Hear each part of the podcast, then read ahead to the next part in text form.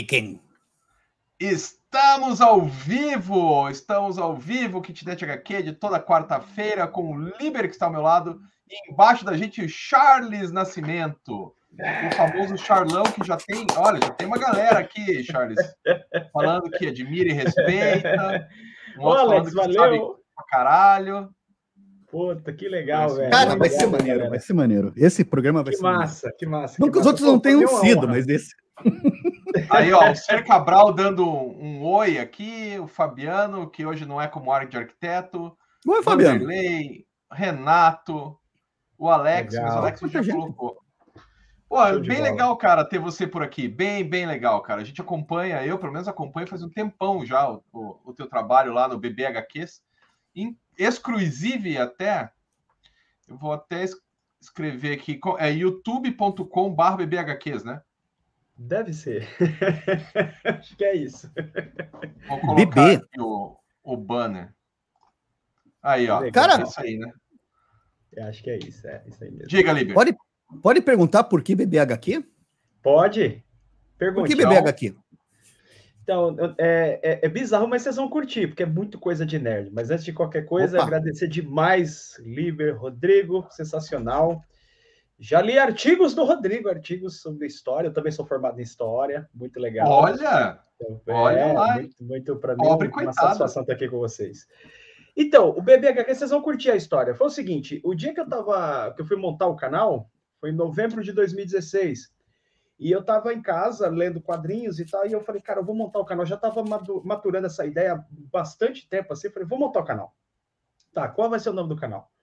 Aí pensei uma coisa, pensei outra, não parecia nada legal e tal. Eu tive uma ideia brilhante. Eu estava lendo um quadrinho do Batman, que tinha uma cena em que o Batman estava pulando nos telhados assim, e os capangas com os rifles e metendo tiro no Batman, com rifle. E é pudá, pudá, pudá, pudá, onomatopeia. Falei, velho, vou chamar de Budá Budá HQs. Muito bom. Ideia horrorosa, né, cara? Coloquei lá Budá Budá HQs, os caras falaram, o que que é isso? É, é bunda, bunda? Quadrinho budista. É, é, é budista. O que que é isso? Aí eu tirei, deixei beber HQs e ficou, cara. E depois teve uma época, logo no começo do canal ainda, eu tentei mudar para canal Charles Nascimento, não, não rolou, cara. O YouTube só recomenda beber HQs, ficou beber HQs. É inusitado. Cara, e aquela, aquela é, acho que é o Frank Miller que faz esse Budá Budá também, né, cara? Budá, tem, Budá, tem, Frank Miller tem no Cavaleiro das Trevas, tem, tem é vários. É muito massa, cara, eu gosto daquelas... Porra, a galera quando descobre, ah, fica mandando foto para mim no Instagram. Toda vez que vê uma onomatopeia Budá Budá Budá, os caras tiram foto e mandam. Claro. Cara, cara eu fico assim pensando... Assim... Oi. Vai, Não, ia perguntar como que os caras em inglês tiraram isso, né, do Budá, Budá, Budá, Budá, né, cara? Como que você é. fazer onomatopeia é um troço que eu sempre fico pensando como é que os caras fazem. Porque tipo e é assim, muito particular, que... né? Né? Umas coisas que não faz sentido, né, em outro país e tal. Sim. É o jeito é. que você ouve a parada, né? É. E sabe que que assim, o seu canal tem uma. Eu fiz um experimento com o seu canal. Eu não assinei ele, eu não dou like e ele aparece todos os dias para mim, cara.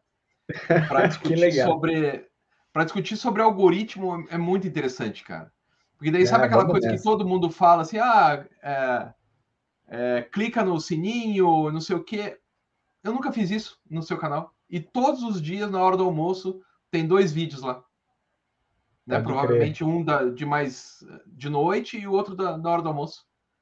Como, como é porque... que ele faz isso, né? Eu sempre fico Não, pensando é, assim. É, isso aí é uma coisa que eu gosto. Eu, eu curto pra caramba saber sobre redes sociais, né? É uma parada que eu me interesso, assim. O que acontece é que cada vez mais o algoritmo das redes está focado naquele conteúdo que vai, é, é, no qual você vai consumir. É uma coisa óbvia. Por quê? Ele está menos focado nos canais que você segue e está muito mais focado nos canais que você de fato assiste. Porque qual que é a visão da rede social de todas elas? É aumentar o watch time, né? É o tempo de visualização. Então, ele não vai te recomendar um canal que você está inscrito, ele vai te recomendar um canal que você assiste. É. Mas aí é eu fico lance. pensando a quantidade de tempo que as pessoas gastam para falar, clica do sininho, faz o quê, e não. É, não, não é, é, é, Eu acho que ainda tem a sua importância, mas não é a coisa mais importante, definitivamente não é. É, é assistir mesmo que vai contabilizar mais no final das contas. E eu acho que é o tema, né? Porque tem uma, uma coisa que eu andei percebendo. Bom, tem uma coisa que você falou naquela live com a menina da Thay Editora, sabe? Hum, sim. Que você falou com todas as letras que você quer se profissionalizar. Não, isso aqui é minha profissão. Eu não tô lendo de graça. Eu não tô lendo porque eu gosto. Quer dizer, não que não goste, não é isso, mas é minha obrigação. Esta é minha profissão. Ponto. Uhum. Você pontuou isso, porra, de, de, jeito que foi a mesma coisa que a gente falou com a Mari do, do Fora do Plástico na semana passada, né? É uma profissão.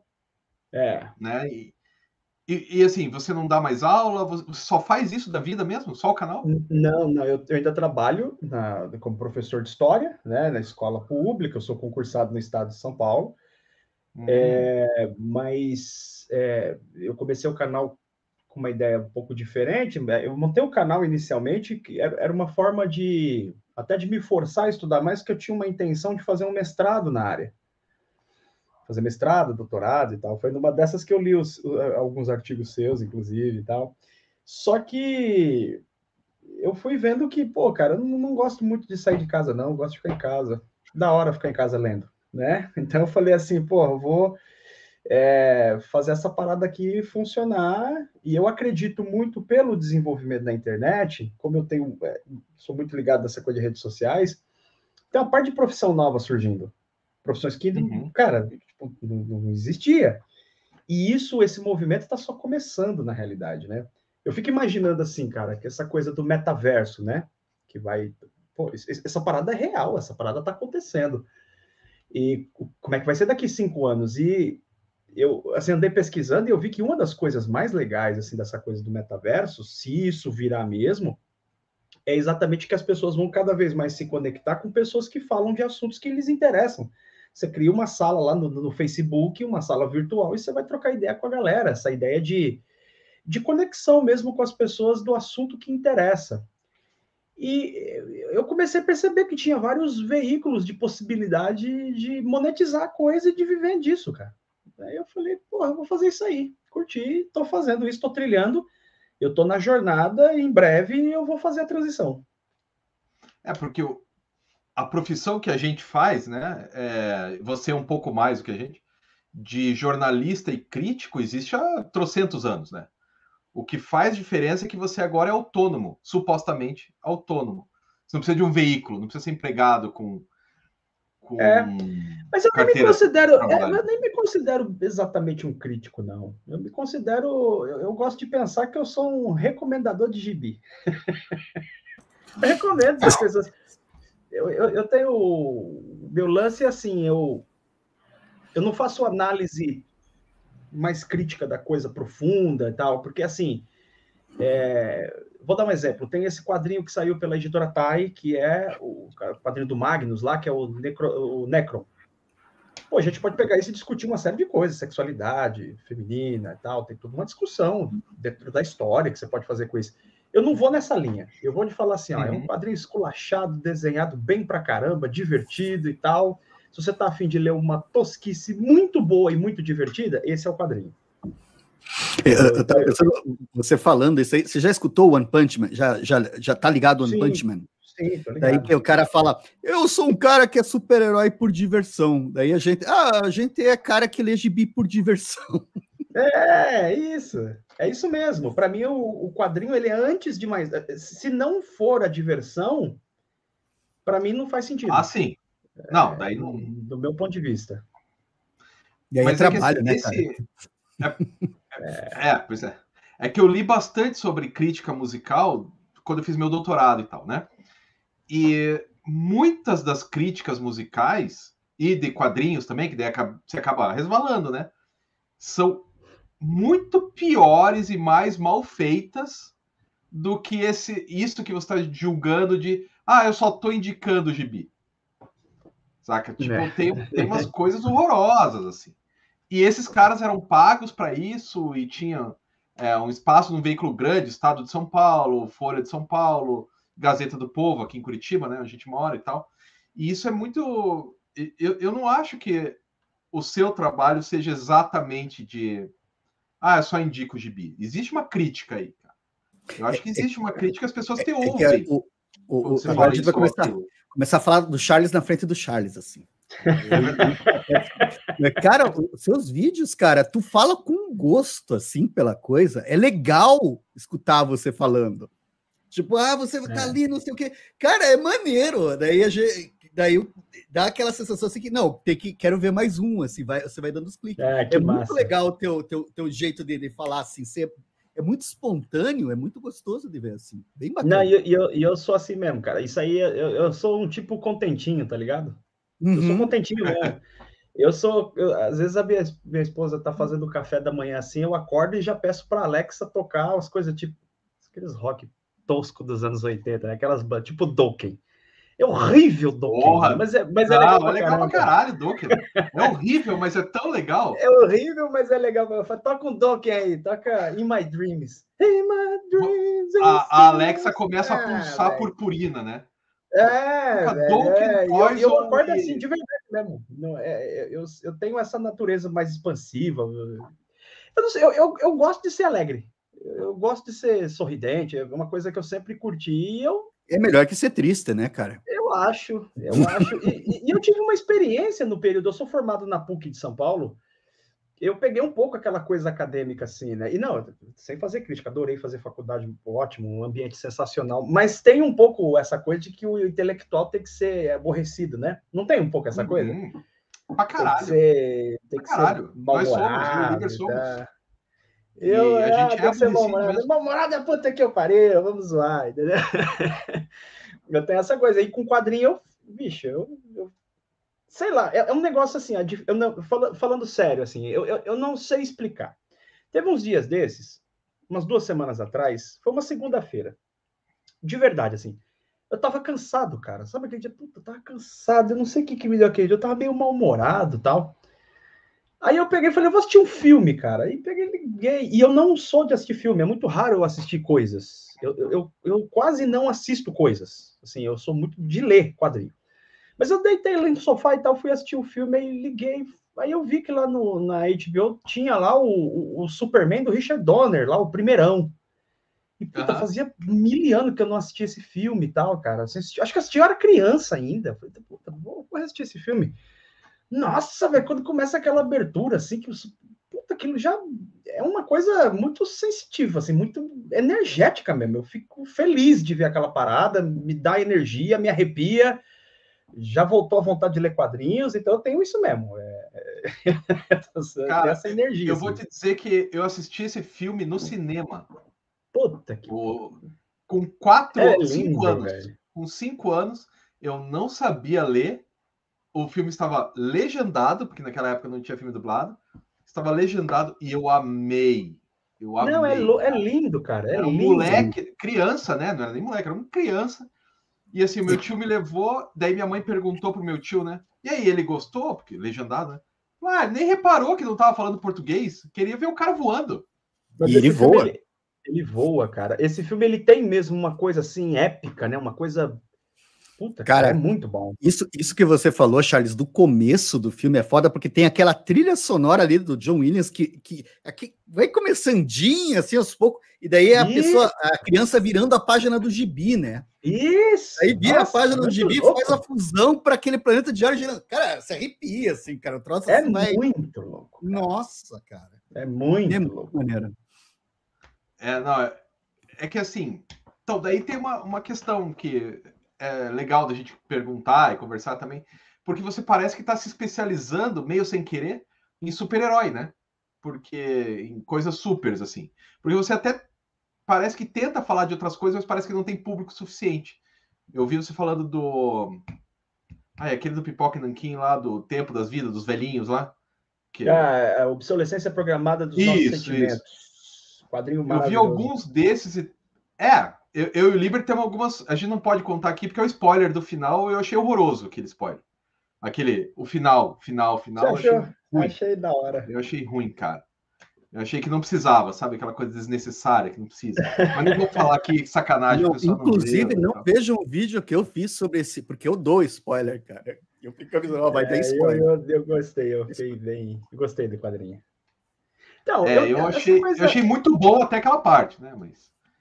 Na real, é assim, eu, eu tenho uma.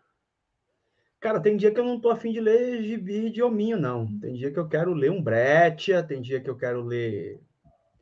Porque assim, uhum. eu não uhum. consegui encontrar um estilo de quadrinho ainda que eu não gostasse. Eu curto pra cacete ler Zagor, Tex, Júlia, e outro dia eu leio Mickey, é, eu, eu, lembro que eu comprei uma vez um quadrinho que foi indicação sua, Rodrigo. Você estava fazendo um programa que foi. Eu lembro da tua fala. Você falou, cara, isso é lindo e tal. Pateta faz história. Maravilhoso, é a melhor Maravilhoso, coisa do mundo. Eu tenho um cara. quadro aqui em casa. Eu mandei fazer um quadro. legal. Muito bom, cara, muito bom. Quem Parker, estou aqui com quem Parker. Mas eu, eu, eu, gosto de diversificar. Só que é, para os objetivos que eu tenho, não, não vou inventar coisa aqui, não. Para os objetivos que eu tenho, que é viver do canal, você tem que fazer um equilíbrio entre aquilo que você está afim de fazer naquele dia, ou ler naquele dia, e ter uma parada que é o business, bicho. E o business é Panini barra Amazon barra gibi de super-herói. Essa aqui é a real. Não, você vai, vai é lançar é um quadrinho do Batman, é, é, um, é um tanto de views. Você vai fazer outro quadrinho, é outro tanto de view. É, daí você acaba como você quer fazer disso, né? Você tem que se, eu, eu, de alguma é, maneira. Eu equilibrar. Eu, eu, eu vou é, apresentar lógico. quadrinhos, eu leio os outros quadrinhos também, faço esse equilíbrio, mas o que vai trazer, vai, vai gerar atração para o quadrinho é, é o super-herói, sem dúvida. E, e, é engraçado porque aqui com a gente do Kitnet estava vendo os vídeos últimos que a gente teve mais audiência são do Pipoca e Nanquim. Então, mas porque o... vocês já construíram assim, né? A construção de ah, é. vocês é. é mais nesse desse tipo de debater mais o quadrinho, não necessariamente super-herói e tal. Uhum. Ah, durante muito tempo, e eu até tá declarado isso, quem quiser, é só voltar dois anos no canal, eu falava que eu odiava quadrinho de super-herói já. Né? Não, não, gostava mais. Porque cansei, né? Não. Assim, aquela. O, o super-herói eu comecei a ver, o Brasil começou a mudar, o mundo começou a mudar, e, porra, de repente, para mim, um cara que, que ignora todo o Estado de Direito e pega para ele a função de punir as pessoas, começou a me irritar bastante. Né? Tipo, eu vou bater, eu digo o que é certo e o que é errado, foda-se o, o, direito, eu vou lá. Isso começou a me irritar pra caralho. Aí eu parei de ler quadrinho de super-herói. Ó, tipo o Demolidor ali. Esse é bom. Só que daí na pandemia, cara, eu entendi, eu já falei isso aqui várias vezes, eu entendi por que as pessoas amavam tanto o Superman perto da guerra. Porque está numa deprê tão forte que esse escapismo de super-herói te ajuda, cara. Ajuda pra caralho. Agora eu tô fazendo a coleção da Marvel, aquela coleção clássica Marvel. Tô fazendo a, a do Batman lá, como é que é o nome? A saga do Batman. Voltei a ler quadrinhos de super-herói, cara. Porque Ó, é o escapismo que me faz bem atualmente. Eu vou recomendar uma parada que você não vai gostar da minha recomendação. Eu sei que você não vai curtir, mas eu vou recomendar e se você ler, você vai pensar o super-herói de por outro caminho. Ah. Esse aqui, ó. Super Deuses ah, do Grant Morrison. Sim, sim, sim. Eu li, sim, sim. eu li isso. Isso é muito legal. Muito legal. E logo Cara... no primeiro capítulo, ele faz, o Liber vai lembrar que ele faz, né, Liber? Ele faz uma análise do Superman exatamente nesse contexto. É, no primeiro capítulo, cara. Assim, ele faz uma análise do Superman no contexto da criação dele. E quando você lê isso aqui, você fala, puta, bicho. Super-herói é um bagulho muito louco. Você quer ver o que é herói, cara? Eu tava vendo hoje, alguém postou no TikTok um vídeo que no Chile teve um hum. lance lá de um. Eu, eu, eu assisti meio rápido, assim, que eu tava fazendo várias coisas, mas Acho que os caras estavam lá com, com, capitalismo lá, selvagem, uma coisa de privatizações, eu não sei o que, que era lá, e juntou uma galera lá para combater esse movimento de privatizações e coisa e tal. E os caras começaram a fazer nas manifestações uma Genkidama. Os dubladores do Dragon Ball no Chile começaram a convidar as pessoas. O Chile está para ser destruído. O cara que faz o Goku falava para as pessoas: Vamos lá, pessoal, levanta as mãos para cima, vamos todo mundo ajudar, Porra, não sei o quê. Então, assim, o super-herói, velho, ele não encaixa, na minha concepção, ele não encaixa só no aspecto histórico-filosófico. Acho que ele mexe numa parada, sei lá, mano, do inconsciente, ele, ele mexe numa outra coisa mais profunda. Porque não faz sentido a gente gostar de um personagem que usa cueca por cima da calça durante 80 anos, cara. É tem, tem algo a mais aí, entendeu? E o Grant Morrison vai nessa linha, eu concordo muito com o Morrison nesse aspecto. Fala, a ideia, ele fala da ideia da bomba, né, cara? Que eu gosto desse livro é. do Morrison. Ele fala, porque o que, que ele fala? Ah, tem uma ideia, a ideia da bomba, que é aquela coisa.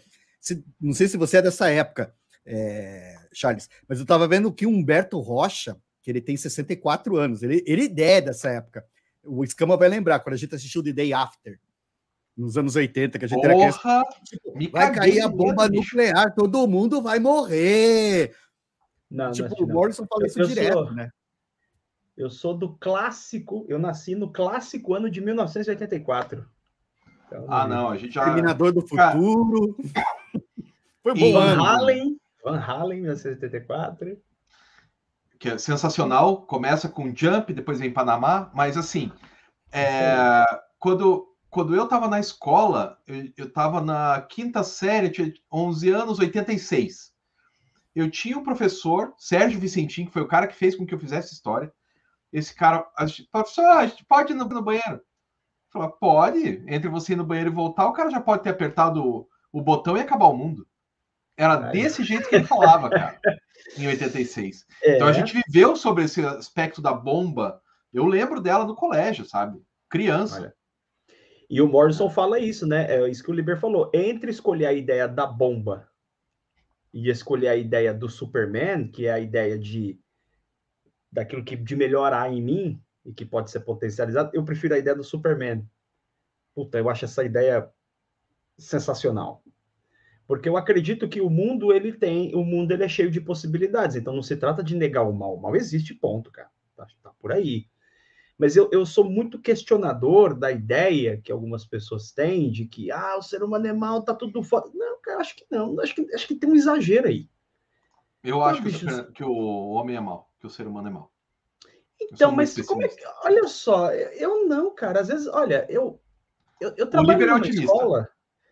Não, porque veja bem, eu trabalho numa escola que eu, eu levo, eu pego uma van quando eu estou indo para a escola. Quando eu estou voltando da escola, eu volto andando, o caminho andando. Uhum.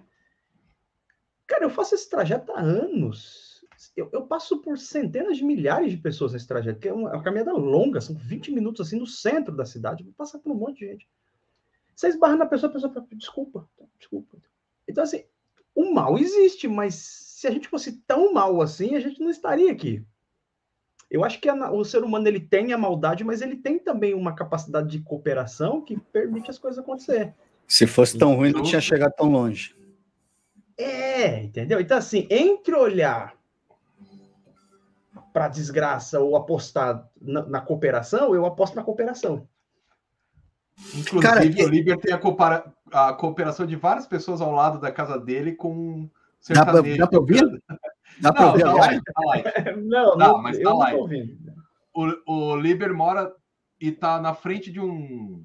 Cara, é que aqui do lado da, minha, da minha casa é o estacionamento da universidade. E eles fizeram agora um evento agroecológico ali. Aí tem um palco.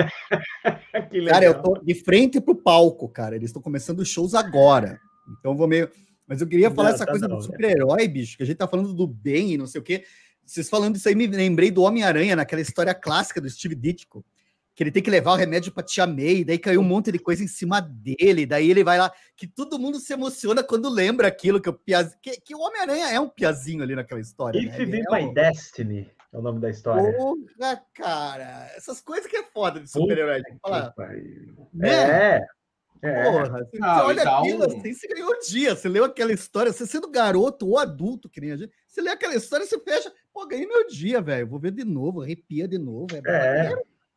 É maneiro. Não, e, assim, caralho, assim, e tem cara. uma questão. Aliás, isso é uma pergunta que eu queria fazer para você também, Charles, e vou fazer também. A gente vai chamar o Vinícius dos dois quadrinhos semana que vem, vou fazer para ele também. Show. Me parece, me parece que a editora Panini hoje, assim, você vai pegar a Dark Side, é uma editora que tem a curadoria do terror, suspense, terror. Você vai pegar a Veneta, é uma, uma empresa que faz coisas da, de esquerda, coisas, quadrinhos que pensam a esquerda, né, contra essa hegemonia que a gente está tendo. Você tem a Nemo, que são quadrinhos intimistas, aquela coisa eu comigo mesmo e tal. E daí tem a Panini, que é super-herói. Mas além de ser super-herói, eu tô achando, é uma hipótese minha, quero ver se você concorda, não concorda, enfim, que a Panini agora é uma empresa de nostalgia. Ela não, tá apostando na nostalgia e não mais Muito. no super-herói. Muito, mas é porque. Mas aí eu acho que é uma questão.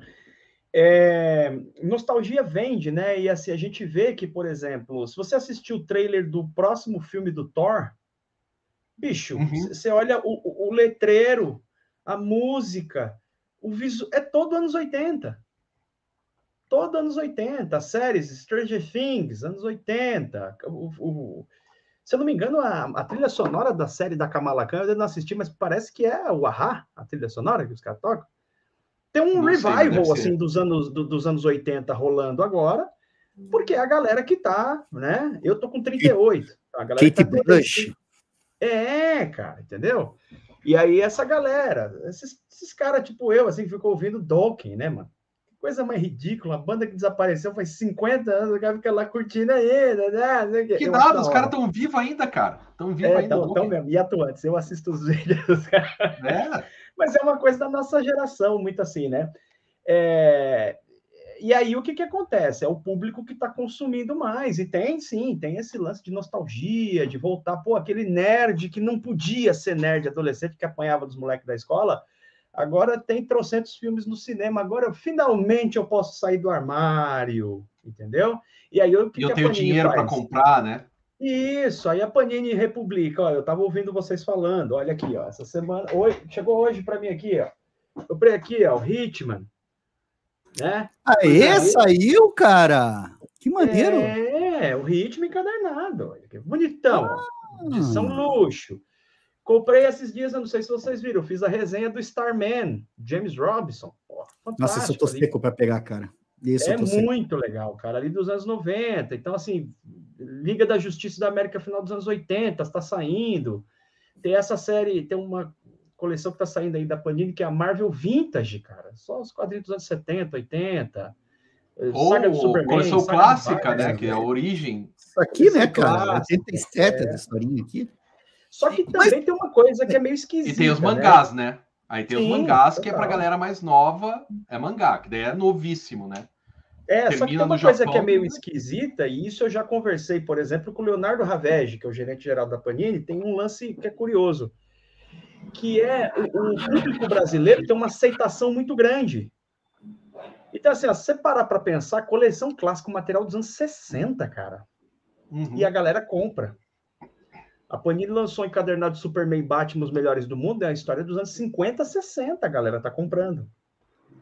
Então tenho mesmo essa coisa de revisitar, concordo com você. Não, mas me diz uma coisa, já que a gente tá indo por esse lado do, do escama, né? E vamos pegar o outro. O que que tá saindo hoje, fresco, de super heroes, de, de, de sei lá, recente, que assim a gente fala, porra, é 10, assim. Isso aí vale muito, isso é muito legal. Então, tem algumas coisas assim. É, é, por exemplo, eu não sei se vocês leram a fase. Saiu ali 2014, 2015, mas a fase do Jason Aaron do Thor. Que é aquela Ué, sequência. É, que até vai, o filme tem referência, né? O carniceiro é, lá. Tem, tem diferença. E tem a fase, né? Que é, da sequência, eu não sei se vocês leram, que é a fase da Jane Foster como Thor. Sim! Que é do caralho, é muito Sim. bom. É, mas é bom mesmo, assim, tipo, porque você vê é, os poderes dela, a manifestação do Thor nela é diferente, e ela tá morrendo de câncer, e cada vez que ela vira Thor, ela morre mais. Então tem uma questão de drama ali que porra, é muito bom. Tem o Hulk, o, é, o, é, o, o, Imortal Hulk, tem o Demolidor dos Chips e Dars, que tá saindo agora. Quem tá lendo tá dizendo que tá muito legal. Ah, o Superman tá com uma fase boa agora também, que tá saindo. Gladiador, né? No espaço, cara. É, então assim, tem o Chips e Dars que vai tá fazendo aí as histórias do Batman. Então tem coisa boa. Agora o quadrinho de super-herói é isso, né? Eles têm mais de 80 anos. Assim, é, desde sempre é assim. Você tem um monte de coisa que é mais ou menos e no meio daquilo você pinça umas coisas que é muito boas. É. Você sempre foi assim. Você né? sabe uma coisa que eu li agora, cara, que eu fiquei de cara, assim, desses de quadrinho. Vou colocar de super-herói.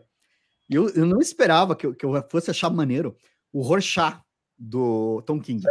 Eu já não gostei do Rorschach. Ah, você leu dele, então?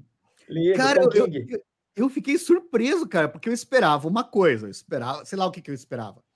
E eu tinha lido, na mesma eu, que eu li um na sequência do outro Adam Strange dele, que e é esse O Adam então, Strange é sensacional.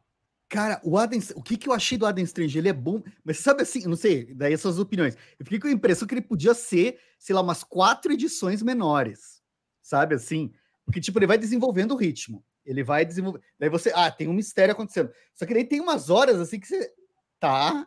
É, quando que veio o próximo passo? Tem coisa, eu acho que no segundo volume ficou um pouquinho esticado, eu concordo com você. é, volume. sabe assim que você, você vai é. indo é. e o, porque essas coleções a gente vai ver, tem aquelas outras do Tom King, o Senhor Milagre, eu acho bom pra caramba, o, o Visão, legal. cara. E essa do Rorschach achei bacana, porque estruturalmente, cara, ele tem aquela primeira parte que você já começa a imaginar o que, que vai acontecer com o investigador, né? No começo você já pensa, ah, vai ser aquela coisa do tipo, vou entrar na mente do, do criminoso e ah, o que vai acontecer com ele, ó, que é. surpresa, né? Arlequina, né? Mas daí, é. tipo, acontece, mas o jeito que acontece eu achei muito maneiro, cara, porque ele vai entrar por aquele caminho, mas é de um jeito que eu não imaginava. E o Tom é, de um jeito que é, ele leva muito a sério a história que ele é, escreveu. É, o, que, que, o que quebra com a ideia, né, de que quadrinho de super-herói não inova, não busca novidade, é. não é verdade, cara. O Tom King tá fazendo coisas que eu, eu gostei mais do Estranhas Aventuras do Adam Strange, você gostou mais do Rorschach, mas ele, ele tenta fazer coisas, inovações e tal. Agora nós concordamos Senhor Milagre, né? E o Visão, que são. É, puta, Visão é sensacional. Agora, tá, tô vendo um quadrinho que saiu o primeiro volume aqui no Brasil, que é gibizão de super-herói, nem é aquela pegada Tom King, mais sério, é gibizão de super-herói mesmo, cara. E é, cara, é muito bom, que é o Asa Noturna, do Tom Taylor. Cara, esse não sabe que, esse não sabe que eu, eu comprei esse por sua indicação, você estava tão empolgado, bicho, que eu falei, eu vou comprar. Charles está falando cara? que é tão maravilhoso. Eu, vou, eu li. Assim, eu não sei se eu vou dar spoiler. Bom, agora eu já dei lá no meu vídeo também. É, o desenho daquele Bruno Redondo é sensacional. O pontilismo que ele usa, retícula. Maravilhoso, mas assim. Nós somos irmãos. Tará! É, é o único inimigo. É uma das Roku. Tará! Cara, eu, eu me senti lendo a Maria do Bairro, sabe? Mas Marimar, é que o, Café com Aroma de Mulher. É que o, é, você pega, por exemplo, a figura do Robin e o Dick, ele tradicionalmente ele sempre foi alegre, né? A, a é, ideia é que uma novela mexicana é com tudo isso, né? Essa de ser irmãos, para mim, eu falei, ah, não. não. eu acho da hora. Ah, puta, eu, eu achei gostei. muito novela mexicana, cara. Eu fiquei imaginando a minha mãe, que gosta de assistir novela mexicana. Eu imaginei minha mãe lendo aquilo, falando, nossa, que legal, eles são irmãos. Uau, que surpresa! Não, mas é, é que eu também falar que tem o seguinte: um... o que é esperar de quadrinhos de super-heróis?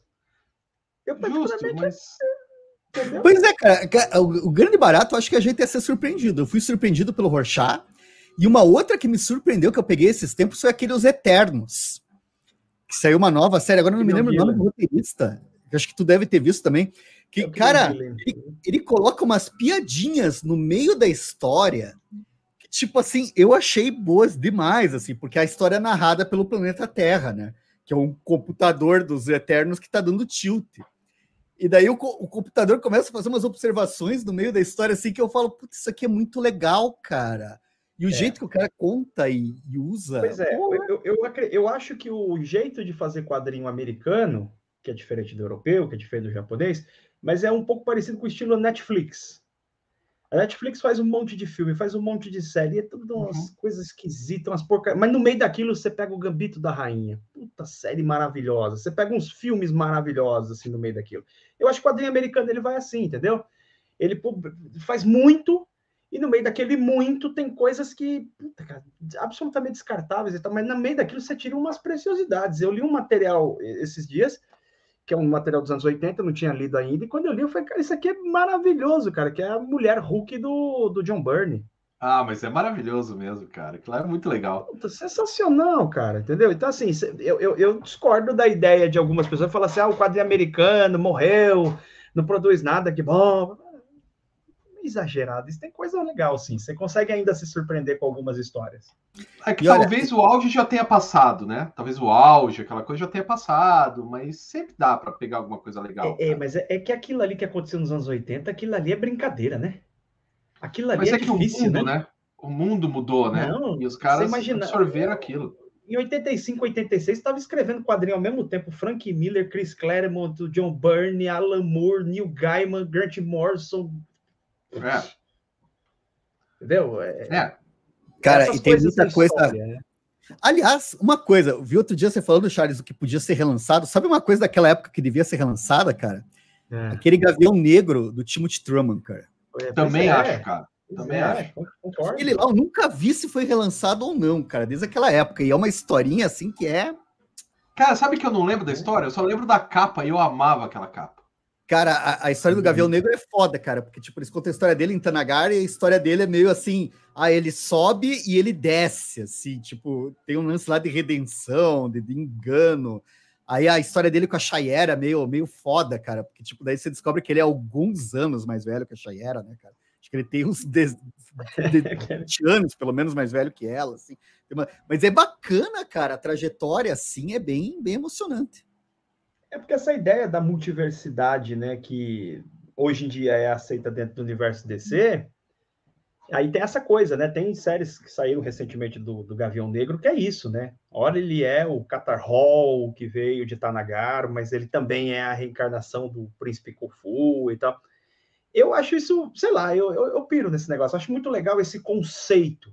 Né? O pessoal fala assim: a cronologia é um conceito complicado. Eu falo, mesmo, mas todas são. Cronologia de Star Wars é fácil, por acaso? Não é. Ah, se for levar a ah, sério. Não, mas... mas... daí, se você pegar a cronologia dos últimos três filmes do Star Wars, cara, é a pior coisa que já fizeram, né? Sim, mas eu digo assim, a cronologia é mais estendida, né? Se você for levar em consideração as animações, games que são canônicos, é. livros, a coisa fica imensa, né? É, é essa parada agora, né? Do omniverso, né? E daí, se tu pega um pedaço, também tá bom, cara. Aqui eu tava vendo, o Tá no Gibi ali nos comentários, ele falou que queria o questão do Denis O'Neill completo. Né? Que daí. E, cara, eu me lembro que tinha uma história desse questão que eu vi, que era lá do, do assassino do Haikai e tal, que era, cara, era uma historinha curta, quatro páginas. Que daí o cara, de acordo com o crime, o castigo adequado e não sei o quê. Velho, a solução daquela história, o desenvolvimento dela, cara, a conclusão que o cara tem, eu fiquei. O Daniel Neal tava assim, a questão dele é, é aquela coisa, né? Você sorri quando você para pra pensar, cara. Aquilo lá é coisa. Eu gosto, eu gosto muito de uma história que saiu naquela série Caçadores, é, que teve, tinha as histórias do questão. Tem um, que é o Daniel Neal escrevendo, tem uma história que eles vão investigar um crime, não lembro exatamente o que, que é. Aí vai o Arqueiro Verde, o Questão e o Batman. Aí o questão, ah, chama, é o, ba... o questão chama o Batman de canto e fala: chega aí. Não vai, não. Se você for, não vou ter o que fazer, pô. Então é descobrir. Cara, essa história que você tá falando, ela é maravilhosa do começo ao fim, cara. o Daniel Neal tava assim, bisturi, cara. Ela é linda. Ele, ele, ele, foi um grande roteirista, o Daniel Neal. Ele foi um grande roteirista. Ele fez aquela fase Lanterna Verde, Arqueiro Verde, ele fez coisas legais com Batman, ele foi um grande roteirista. É, aquela série do Arqueiro Verde com o. Eu tenho ela aqui, cara, eu acho que ela envelheceu mal. Diferente do, do é. Harry Osborn. Harry Osborn envelheceu bem, ele ser drogado e tal. Mas aquela do Lanterna Verde envelheceu mal, cara. Porque se olhar um patrulheiro cósmico que pega um carro quando pode voar, sabe? Umas coisas meio que não. É. Mas a do Harry Osborn continua. E tem coisas que envelhecem mal, né, cara? Mas aí, nesse caso, quando eu vou ler esse material, eu tento fazer aquele exercício é, que os mestres historiadores dizem que é um exercício de amor, né? Até de você se, né, se locomover para aquela época. Aí eu fico imaginando, cara, aquelas histórias ali, puta, cara, o senhor que está sentado ali fala pro, pro Hal Jordan. Eu sei quem é você, você é aquele cara que salvou outro dia aquela galera lá de, de, de pele roxa, né? Mas aqui a galera, os negros daqui você não salva, né? Puta, é. os caras faziam isso nos anos 70, porra. É, Sabe o é que é engraçado dessas histórias? É, eu curto pra caramba essas. É quem que tá? Só essas partes. Mas daí eu acho que o que o Escama fala são outras partes que a gente ficava assim, do tipo, ah, o, porra, o cara tá no bar, ninguém conhece o Oliver Queen. Entra um cara aloprando, assim, quebrando tudo. Aí o Oliver Queen, preciso sair para colocar a minha roupa. É. Velho, é só você bater nele, velho. Ninguém te conhece. não tem nada, é um vagabundo, você não vai estar tá mostrando poder. Ninguém vai descobrir que é você, cara. Por que, não, que você vai sair? É, então, essas coisinhas assim que incomodam um pouco, mas você também tem que fazer exercício, além de voltar no tempo, de entender que você está lendo um gênero bem específico do qual o cara não pode brigar se não tiver de roupa, de uniforme. É, é, tem, tem, tem isso, tem tudo isso aí. Pô, no final das a, contas, a... acho que vale aquele. É, no final das contas, acho que eu sou um tanto quanto deslumbrado. Eu acabo gostando de tudo que eu leio. Ah, mas é massa, cara. É massa. O deslumbre é um tempero muito bom para a vida, cara. A gente aproveita melhor as coisas, cara. Tudo fica mais gostoso. É, eu, eu acho, eu acho que sim. Sem falar que nenhuma história, quer dizer, a maior parte das histórias super-heróis não são pesadas também, né? E eu tô falando é. isso porque hoje eu li aquele Ed Game, sabe, do, do assassino serial lá e tal. Saiu pela. Esse ali, não, ó, tá, li, tá o meu tá lá embaixo. É... Que é, é do. É do. Ah, Dark Ai, Side. é, do Dark Side e tal, do cara que, que, fez o Leatherface, né? O cara que. Ah. Psicose, Leatherface e tal. Cara, eu tive que ler Despacito, porque é muito pesado, cara. É. Muito pesado, assim. Porra. Porque ah. não é uma história de ficção. A ficção é fácil ser pesada. É. Ah, o cara foi lá, matou, estripou, arrancou a pele. Mas é ficção, tá tudo bem. Quando você sabe que o troço é de verdade, cara, dá uma coisa ruim, cara. Dá, dá uma coisa ruim de ler. Assim. E daí é. você pega um super-herói e é o cara dando porrada em outro. É bobo, mas você fala, ah, tudo bem. É bobo, mas ok. Né? É, eu, eu, eu acho que assim, né? Vai. É que eu falei, eu gosto muito de ler. Não, não encontrei um gênero de quadrinhos que eu não gostasse né? E aí eu gosto de pensar nos quadrinhos como se fosse, na verdade, uma grande. como se fossem discos. Tem dia que, quer, que eu quero ouvir uma Metallica, mas eu adoro ouvir Chet Baker também. Então, puta, tem dia que é o Chet claro, Baker claro. que vai rolar, entendeu? Tem dia que é Clara Nunes, e por aí vai. Então, acho que é isso. O quadrinho tem dia que eu quero ver um negócio, tipo, Entendeu? Eu quero ver porradaria e já era, e, e aí eu vou ler um super-herói, mas tem dia que eu quero ver uma coisa mais artística. Né? Eu, eu, eu sou muito apaixonado pelo trabalho do Brett, do Sérgio Top, né, do Dino Bataglia, aí eu vou ler umas coisas assim. Né? E aí, Você costuma reler, cara? Você costuma algumas reler? tipo... Algumas coisas não dá para não reler, né? é, quais são os teus favoritos aí nessa ideia do álbum, assim, que você vai ter que revisitar, assim, que é tão bom? Puta, cara. Ah, tem um quadrinho que saiu pela editora Pipoca Nankin chamado Relatório de Brodeck. Eu, Bom pra caralho. Eu adoro. Mas pesadaço também, cara. Pesado pesadaço. pra cacete, mas é muito bom. Adoro Mort Cinder. Ah, que mais? Eu revisito coisas de super-heróis também, cara. Adoro Crise nas Infinitas Terras. Acho um puta quadrinho. Criação. Esse ótimo, eu não claro. consigo mais, cara. Eu já li 20 vezes, no... já sei é, quase decor. É... Mas é legal sou... pra caralho eu sou fissurado no, no, do Inferno, do Alan Moore, que é outro quadrinho pesadão também. Gosto demais da saga do Monstro do Pântano. Inclusive, estou me preparando para reler pela quinta vez, eu acho, sei lá. Que ler aquilo inteiro é, é, é o trabalho talvez mais brilhante desconhecido do Alan Moore. Todo mundo fala do ótimo, fala do V de Vingança e tal, mas quando você lê a saga do Monstro do Pântano inteiro, você fala: o que, que é isso? Esse cara e aí, quando você imagina que ele estava escrevendo ao mesmo tempo Miracle Man, o, v de, o, Watchmen e o Miracle Man, o Watchmen e a saga do Monstro Pântano. Muito é. bom. Então, são, esses são alguns, assim, que eu, pelo menos uma vez por ano, eu releio. Eu até estou pensando em, em comprar aquelas edições absolutas do Monstro do Pântano, mas eu não curti a cor. Aliás, você que mostrou a diferença da cor, eu falei, hum, ah, é, mas por ele, outro lado, eu queria ter mudança... grande, mas a cor ficou ruim, mas eu queria ter grande, mas a cor ficou ruim, mas eu queria ter grande, mas a cor ficou ruim. E daí eu fiquei nessa. É, ele ficou, ele ficou, ele perdeu aquela, aquele ar oitentista que tinha aquelas Isso. cores, né? Mais antigas e tal. Tanto que eu tenho a versão absoluta e não me desfaço do papel jornal, porque são as cores da. Tatiana é. Wood. Mas Cara, eu também vamos... gostei dessas novas cores. Vamos fazer uma uma rodada aqui com a galera, que o pessoal tá reclamando aqui, estão colocando as coisas no chat, a gente não tá, a gente tá ignorando, estão 45 minutos. Então, ó, o Vanderlei falou que é muito legal ver o seu entusiasmo sobre os ônibus, né? E daí ele falou que vai ser épico ver as expressões do Libre, mas eu gosto de ônibus também, eu tenho vários ali atrás. Eu, eu acho legal, só acho ruim para ler, desajeitado às vezes. Mas por outro lado, tá tudo ali. Então, desajeitado por um lado é ruim, mas por outro, porra, tá tudo ali, né? Então. É, eu, eu faço, eu passo pelo sofrimento na boa. Nenhum problema. É. Fico, fico com as costas ruins, mas, porra, você pegar os dois ônibus do, do, do, quarteto do Bernie, que ele levou mais de cinco anos para escrever aquilo, você lê aquilo sei lá, em um mês. Maravilhoso, cara. É muito Maravilhoso. uma experiência incrível.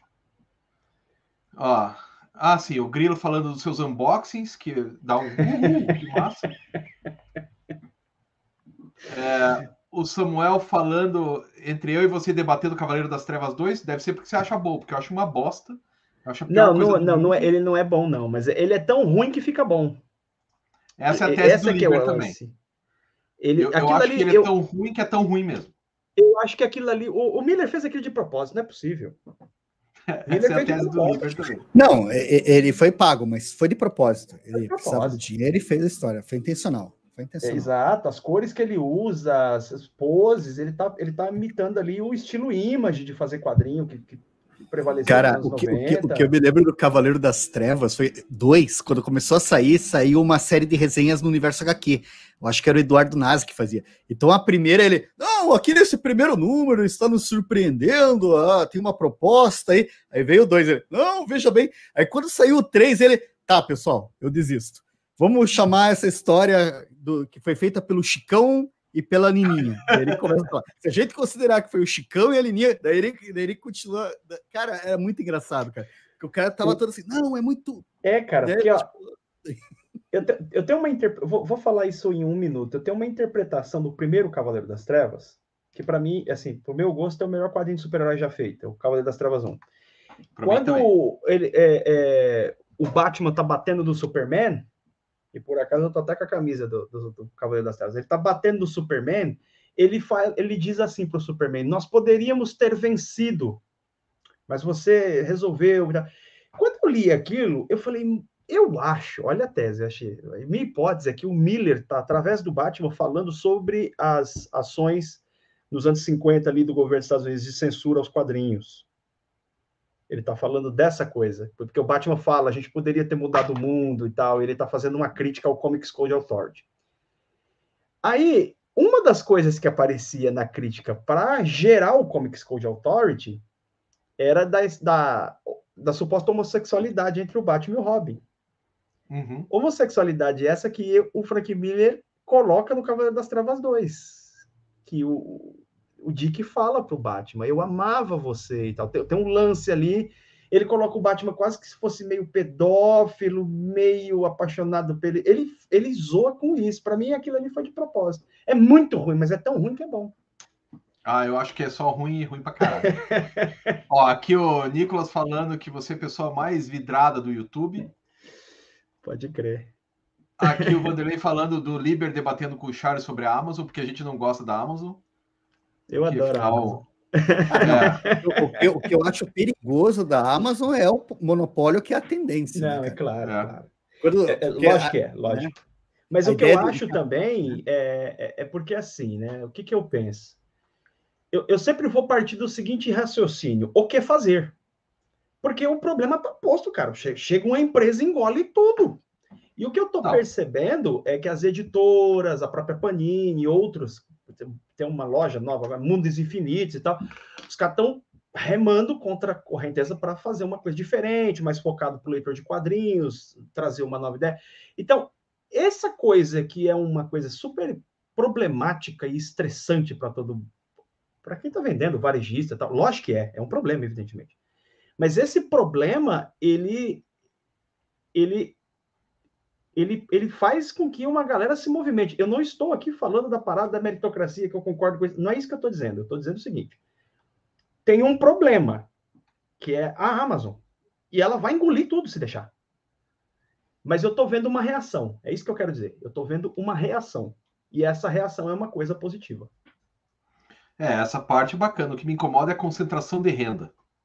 E claro. Me incomoda o cara pegar um foguete para ir para o espaço quando tem um monte de gente passando fome. Sabe?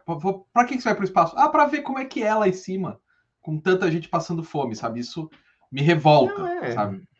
É. Aí que eu falo que o, o ser humano é mal. Porque um cara que vê pessoas passando fome e vai vai pegar uma, uma nave em forma de piroca para subir lá e olhar o espaço, o ser humano não é bom, cara. Não pode ser bom. Mas é, é, tá. é, eu, lembro, eu, lembro, inclusive, das palavras do próprio Marx, né, que falava sobre a questão da praxis e tal. Eu, falando agora do mundo dos quadrinhos especificamente, É claro que é um problema isso. Há várias comic shops, bancas falidas, tudo isso é verdade. Mas o problema está posto. Então, assim, o que, que nós vamos fazer com esse problema? Né? Eu, eu, eu procuro me concentrar, porque eu, é revoltante, evidente que é revoltante. Você tem um cara que tem dinheiro suficiente para comprar uma rede social. Eu vou comprar o Twitter. Em vez de aplacar a fome, né? Mas é o que é, né? Isso está posto. E aí, assim, a, a gente vê o que, que a gente pode fazer dentro desse cenário. Mas é, é o, o, mundo é injusto. Aí não tem, nesse quesito não há discussão, o mundo é injusto mesmo. É, daí assim, eu sempre que eu posso, eu compro da editora, ou na Miti, na Itiban, que é a comic shop que tem aqui em Curitiba, ou direto da editora, né? Claro. Porque mesmo a Panini sendo uma puta multinacional, é, eu prefiro comprar dela do que comprar na Amazon, por exemplo, né? Claro. E daí claro. tem uma pergunta do Vanderlei que calhou aqui por um acaso estava passando. Por que você não faz unboxing da Mitos? Por nada, assim, porque a, a Mitos teve uma época que mandava quadrinhos para o canal, fazia os unboxings da Mitos, uh, e por alguma razão eu não tenho comprado quadrinhos da Mitos, mas não é por. Não, não é por nada, não, não, é uma coincidência, simplesmente isso. Eu faço unboxing da Panini porque eu compro no site da Panini. Da Mitos, eu não compro no site da Mitos. A Mitos teve um, alguns problemas com cartões de crédito tempos atrás. Está tendo, está tendo de novo agora. É, então, então quando eu compro Mitos, né, eu comprei material do Mitos, comprei o Juiz Dredd da, da Mitos recentemente e tal, eu, eu compro Tex, coisa e tal. Comprei o Ken Park. Quando eu compro, eu compro, no, acaba comprando no site da Amazon por conta desses problemas. Né? Então, mas não, absolutamente nada contra Mitos. É, eu, eu queria comprar hoje o o Juiz Dredd, que saiu, né? O ônibus do Juiz Dredd. Aí agora também tudo se chama ônibus. O que na, nos anos 80 era graphic novel, um gibizinho de 24 páginas, graphic novel. Agora o gibizinho é de 48 páginas, ônibus. É ônibus. Né? É. Sério, o ônibus do, do Juiz Dredd tem 300 páginas, assim. Tipo. O que lhe dá o título de ônibus, né? Enfim. Tem, tá tudo o Juiz Dredd lá ou não? Não. Não, tem 10 edições. É né? Tipo. É o coletivo. A, a, Mitos tem, né? Tem, por exemplo, tem o ônibus do Hellboy, né? O Hellboy é, é 300 páginas, né? É, é a designação que, que dá, né? Tem umas coisas divertidas. Eu, a gente tava falando de comics e de comics europeu, daí eu tava lembrando dos comics europeus que me deixam empolgado, assim, saca? Tipo, gibi europeu que você olha assim e parece que eu tô vendo um comic americano. Daí um que eu peguei essa semana, eu acho que é do Pipoca e Nanquim, aquele Conan, aqueles Conan da Glenar, cara. É da que... deles. Cara, resenha do, do canal, eu adorei o quadrinho. Tem um jeito que tá falando que o Conan não é daquele jeito, que o Conan é feio, que o Conan não sei o que. O que, que você achou do quadrinho? Eu achei sensacional esse quadrinho, cara. Não é lindo? Lindo, é lindo, cara pra caramba, cara. Você pega aquele livrão, aqueles estilos de desenho, assim, você vai mudando. Aquela última história lá da filha da gigante de gelo, cara. Pelo é. amor de Deus, assim, cara. Que coisa maravilhosa. Que, que é... ó, aí, ó, a pergunta do Vanderlei: por que, que você insiste tanto em quadrinho de herói? Insiste não, investe. Hum.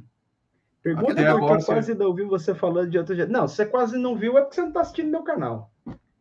Aliás, hoje mesmo da, da editora Tá. Não, eu faço resenha muito da Veneta, faço muita resenha Pipoque Nanquim, muita resenha da Comic Zone. Muito. Essa estante aqui ó, que vocês estão vendo aqui atrás é, é ali em cima é editora Mino, Veneta, Comic Zone, Pipoque Nanquim. Não, faço resenha de todas as editoras. No, no, é o herói porque é tem mais, mas faço resenha de todos os quadrinhos. Ó, o Bruno tá perguntando um negócio legal. Qual as maiores diferenças de, dos super-heróis dos Estados Unidos e os caras da Bonelli? O Tex da vida. Eu acho que regularidade. Eu nunca peguei um quadrinho da Bonelli que não, não tivesse muito bem desenhado, que a história não tivesse uma amarração fechada. É impressionante, cara. Você lê Martin Mister, é, é muito consistente. Martin Mister é legal pra caramba. Zagor é. Você pode não gostar do personagem, estilo de história, mas é sempre muito sabe? Muito consistente no desenho, eles mudam os desenhistas, mas é sempre desenhistas muito bons. Eu acho que essa que é a diferença. O quadrinho americano é mais assim, né? Você pega umas coisas é. assim que são surpresas que surpreendem, são legais, mas você pega umas coisas e você fala, Jesus! É, tem aquela fase do Scott Snyder, por exemplo, em que o Gordon vira Batman. Ah, Aquele Scott Snyder fez o, o Alfred virar irmão do Batman, ter a mesma idade. Você fala, ai, ai, é, padre.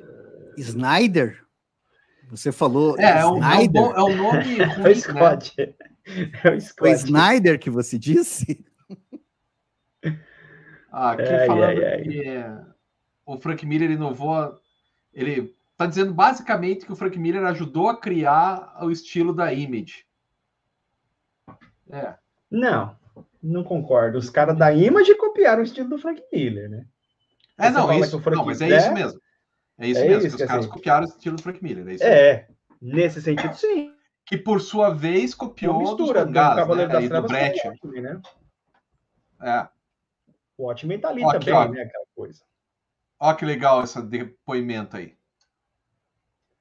Ah, verdade, solidão. Eu faço parte da comunidade BBHQs, melhor coisa que fiz esse ano. É, a gente tem a comunidade lá, onde a gente tem uma série de atividades e é o espaço que a gente faz a análise de quadrinhos, troca ideia até tarde da noite, é muito bacana. Cara, então eu vou aproveitar. Eu sei que tem uma galera perguntando coisas, mas eu vou aproveitar aqui. Quanto tempo você trabalha, cara, por dia, mais ou menos? Mais ou menos. Sei lá, umas 15 horas. Ela, acho que Caralho, aí, você consegue. Você tem uma rotina, teu processo de. Tem, tem. Tem rotina. Eu, co... eu, tudo na agenda, né? Tudo agendadinho. Opa! Então, então fala aí. Não, eu acordo cedo, tem aquela rotina, né? Então, assim, eu, logo que eu levanto, eu tenho, vou cuidar dos meus cachorros, do, né? Do, do comida, do água, limpo o quintal, aquela história toda. E aí eu é, eu, eu, eu, e minha esposa, esse ano, a gente entrou num processo de emagrecimento. A gente contratou uma nutricionista, está seguindo direitinho a dieta ali. Aí a gente tem que tomar algumas coisas pela manhã em jejum, tipo, tem um shot com limão, não sei o que, que tem que tomar, uhum. a gente toma em jejum. Aí a gente vai tomar café da manhã juntos. Ela vai para o trabalho e tal. Isso eu estou falando assim, um dia que eu estou o dia inteiro em casa, né? Por exemplo, se eu tiver o dia inteiro em casa. Aí eu é, faço algumas coisas, tipo, respondo e-mails, é, respondo algumas coisas no Instagram, YouTube, eu produzo conteúdo no TikTok também, então respondo pessoas lá no TikTok e tal. Por volta das 10, 10 e meia eu vou para academia. Aí eu, quando eu vou para academia, eu nem celular gosto de levar, é o momento de. Entendeu? É o uhum. momento que eu desligo e vou puxar meu ferro lá e faço meu treino. Aí volto para casa, depois no banho como, e aí eu vou continuar, vou gravar vídeos, eu tenho, estou numa rotina bastante intensa de produção de vídeos, tem dia que, hoje mesmo, hoje é dia que sai quatro vídeos no canal. Então, faço, faço as gravações Caralho. dos vídeos e tal, daí eu almoço, a parte da tarde, até umas seis da tarde eu fico lendo. Então, isso é um dia ideal, nem sempre as coisas funcionam assim, mas quando dá certo eu fico, né, da uma até as seis da tarde ali, até uma, cinco e meia, lendo, Aí depois desse período, aí eu vou trabalhar de novo, gravar, responder pessoas, responder e-mails, gravar mais e editar vídeo e tal, e vou até meia-noite, uma hora da manhã. Caralho, é, puxado, né? Quer dizer, mas como é. você disse, esse é o seu emprego, né? É, quando eu trabalho, eu faço mais ou menos igual também. É, né? molezinha não, fazer um doutorado, não... né? É, não, eu estou orientando doutores, futuros doutores, né? Então você vai de hoje para amanhã, por exemplo, eu tive que ler uma, uma dissertação lá da, da Federal que eu vou para a banca amanhã, né? E é isso, você tem que sentar a bunda é. e ler 200, 300 páginas. Faz parte nem do, sempre, do, do nem trabalho, sempre né? tão agradáveis assim, né? É, nesse caso até que tinha uns probleminhas, mas até que estava agradável. Mas tem umas é. que, pelo amor de Deus, dá vontade. É, nesse sentido, assim, eu acho que eu não, não, eu até tentei encontrar outros caminhos, mas não tem jeito. Acho que no final tem que trabalhar para caramba mesmo para fazer as coisas. se você quiser fazer uma coisa diferente, né? Porque assim, é, daí... eu trabalho como professor. É muito mais fácil para mim trabalhar como professor porque trabalho com alunos de ensino fundamental 2. Então, você pega aquela manha e tal. Uhum. Só que eu escolhi para minha vida fazer uma outra coisa. Então, para fazer isso, até fazer essa transição, só que eu eu aceito, mata a bola no peito e vamos embora. Mas tem uma coisa que a gente falou com a Mari, do, do Fora do Plástico também, que é, é um pouco que me incomoda, particularmente, me incomoda muito, que é trabalhar de graça para uma empresa mega milionária. Né? Porque, querendo ou não, você está fazendo os vídeos do YouTube e ganha muito pouco compara comparativamente. Né? Então, é. está numa das maiores empresas do planeta trabalhando de graça para ela. Isso me lembra aquela coisa que a gente tinha aqui no Brasil, como que é a escravidão. Não sei se você lembra que existiu. Então, assim, parece demais, sabe? Mas eu, você acha eu que o professor um é artigo... é diferente? Cara, eu escrevi um artigo agora há pouco sobre servidão voluntária. Pegar lá do Boete, lá em 1500 e pouco. Sim. Que ele já falava disso, né? Então, não é só Total. o professor, 1500 já, já falava sobre isso. Mas me incomoda... É, a diferença do, do professor e mesmo eu que estou numa instituição privada, é que essa instituição não é mega gigantesca. Eu pelo menos consigo enxergar mais ou menos o que está acontecendo. Mas, não, mas hum, cara... eu, entendo o que você diz, mas assim, eu entendo. É, a, sensação de injustiça é maior com, proporcionalmente ao tamanho da empresa. Mas uh, uh, eu trabalho no estado de São Paulo, então assim, os caras cortaram aulas abonadas, diminuíram o salário do Eles falam que aumentaram o salário do professor, na verdade, diminuíram, criaram uma série de. Sim. Sabe, assim, eu parto do princípio assim: esse aqui é perfeito? Não, esse aqui é perfeito também não, mas pelo menos esse aqui eu tô lendo gibizinho. Vamos nesse. Claro, claro. É, é entendeu? É. Eu, eu, não é também uma coisa que você fala assim. Ah, o cara trabalha em escola pública. Eu já trabalhei em escola pública, já trabalhei em escola particular. Você tem liberdade, não tem nada, cara. Você tem um processo muito complicado. Perdão. E essa coisa da, da política mesmo, ela acabou gerando nas pessoas um, um extremismo muito grande, até dentro da sala de aula você vê isso. Isso é uma coisa que já me incomoda bastante, quer dizer, é, dependendo do que você fala dentro da sala de aula, você está dando aula disso, sobretudo história está dando aula de Sim. história, vem um pai, um aluno, não sei o quê, questionar você, papapá, porque agora todo mundo é historiador de WhatsApp. Claro. É... O pai falar, como que você falou que nazismo é uma coisa errada? Como que você vai dizer que teve ditadura? Não teve. E ai, ai. tirou de sabe é, da onde, né? É delicado, né, cara? É tudo umas coisas é, delicadas. É, não tem nada fácil. Mas dentro de um e de outro, aí eu acho que é questão de. Eu, eu acho que no final das contas, Rodrigão, é assim: é aquilo que a gente consegue suportar. Para você, de repente, é insuportável a ideia de trabalhar e produzir conteúdo, claro. receber da Amazon.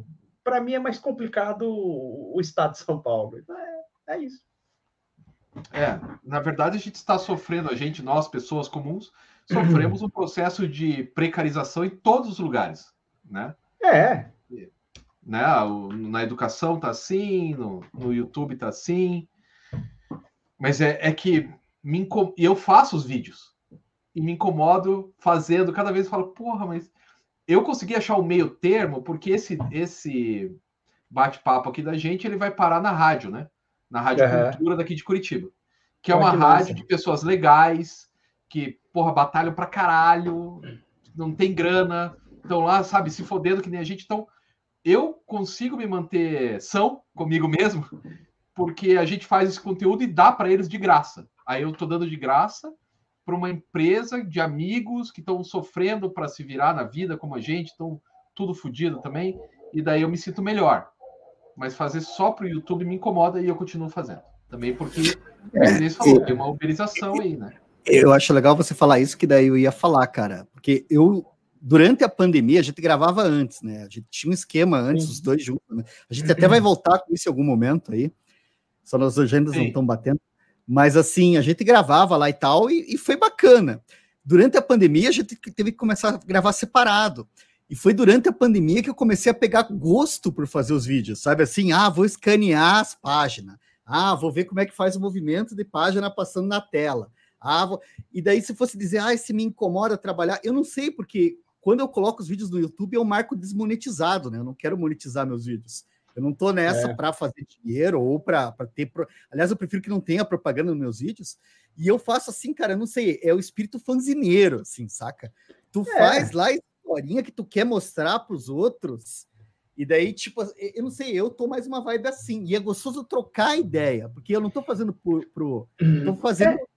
Claro, o Charles tem outra posição, né? O é, é mas, mas eu acho que assim, ó, tem aquele livro. Vocês devem ter lido esse livro que é o Taz, do Hank Bay. Saiu pela editora. Ah! Saiu Direta, né? Baderna, lembra? Baderna. Aqueles livros vermelhinhos, eu tenho por aqui na minha estante. E ele falava nos anos, porra, começo dos anos 80, ele falava que o, o lance é você achar as frestas do sistema. Ele dizia uhum. no livro. Você não vai derrubar o sistema, você tem que achar os buracos de rato no, na, no paredão e entrar ali e fazer suas paradas. Então eu acredito, eu pessoalmente acredito que assim a tecnologia ela tem uma série de coisas que são realmente negativas, sem dúvida, mas ela abriu possibilidades em outros campos também. Por exemplo, você fazer um podcast onde você pode colaborar e contribuir com pessoas que estão naquele momento necessitadas. Você faz um trabalho que para você pessoalmente é uma missão, né?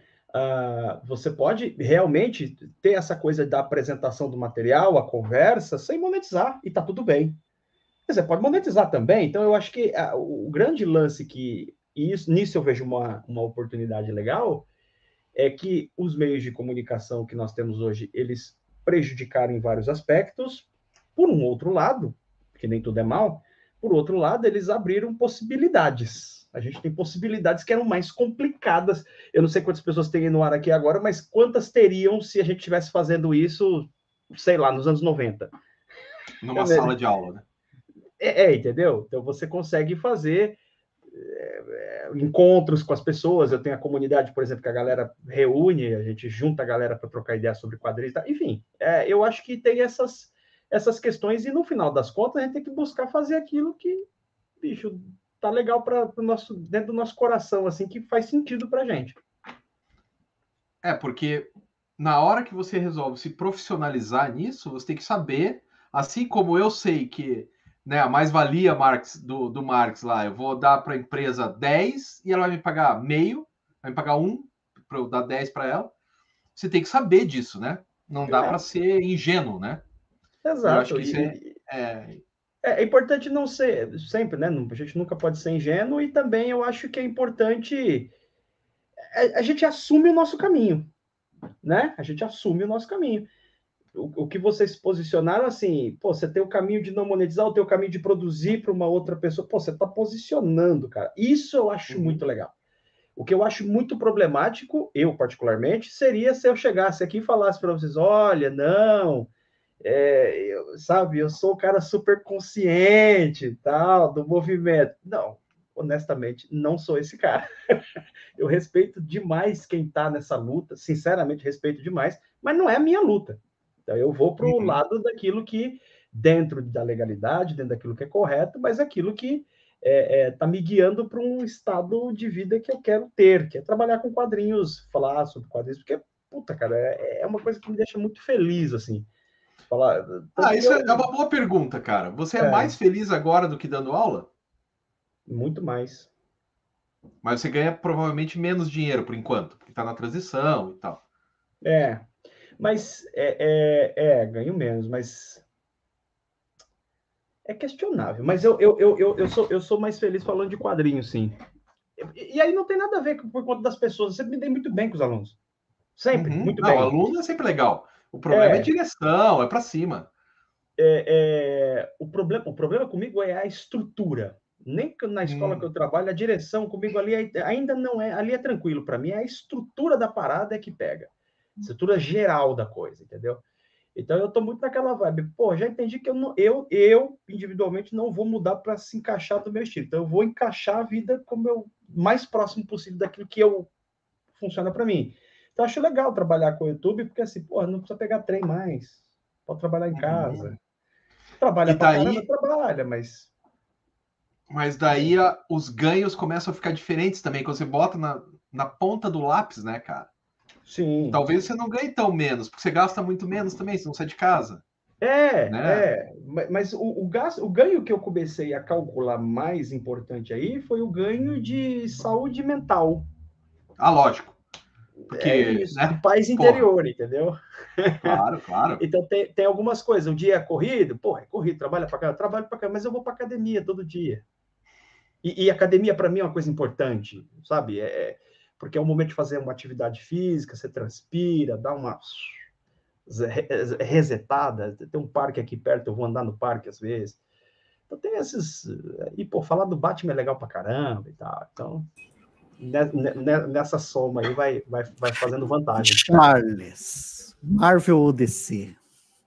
Ah, não, essa é pergunta. É, sabe que teve. eu, eu, vou contar essa história, Não, não, peraí, peraí. Antes eu tenho que contar essa história.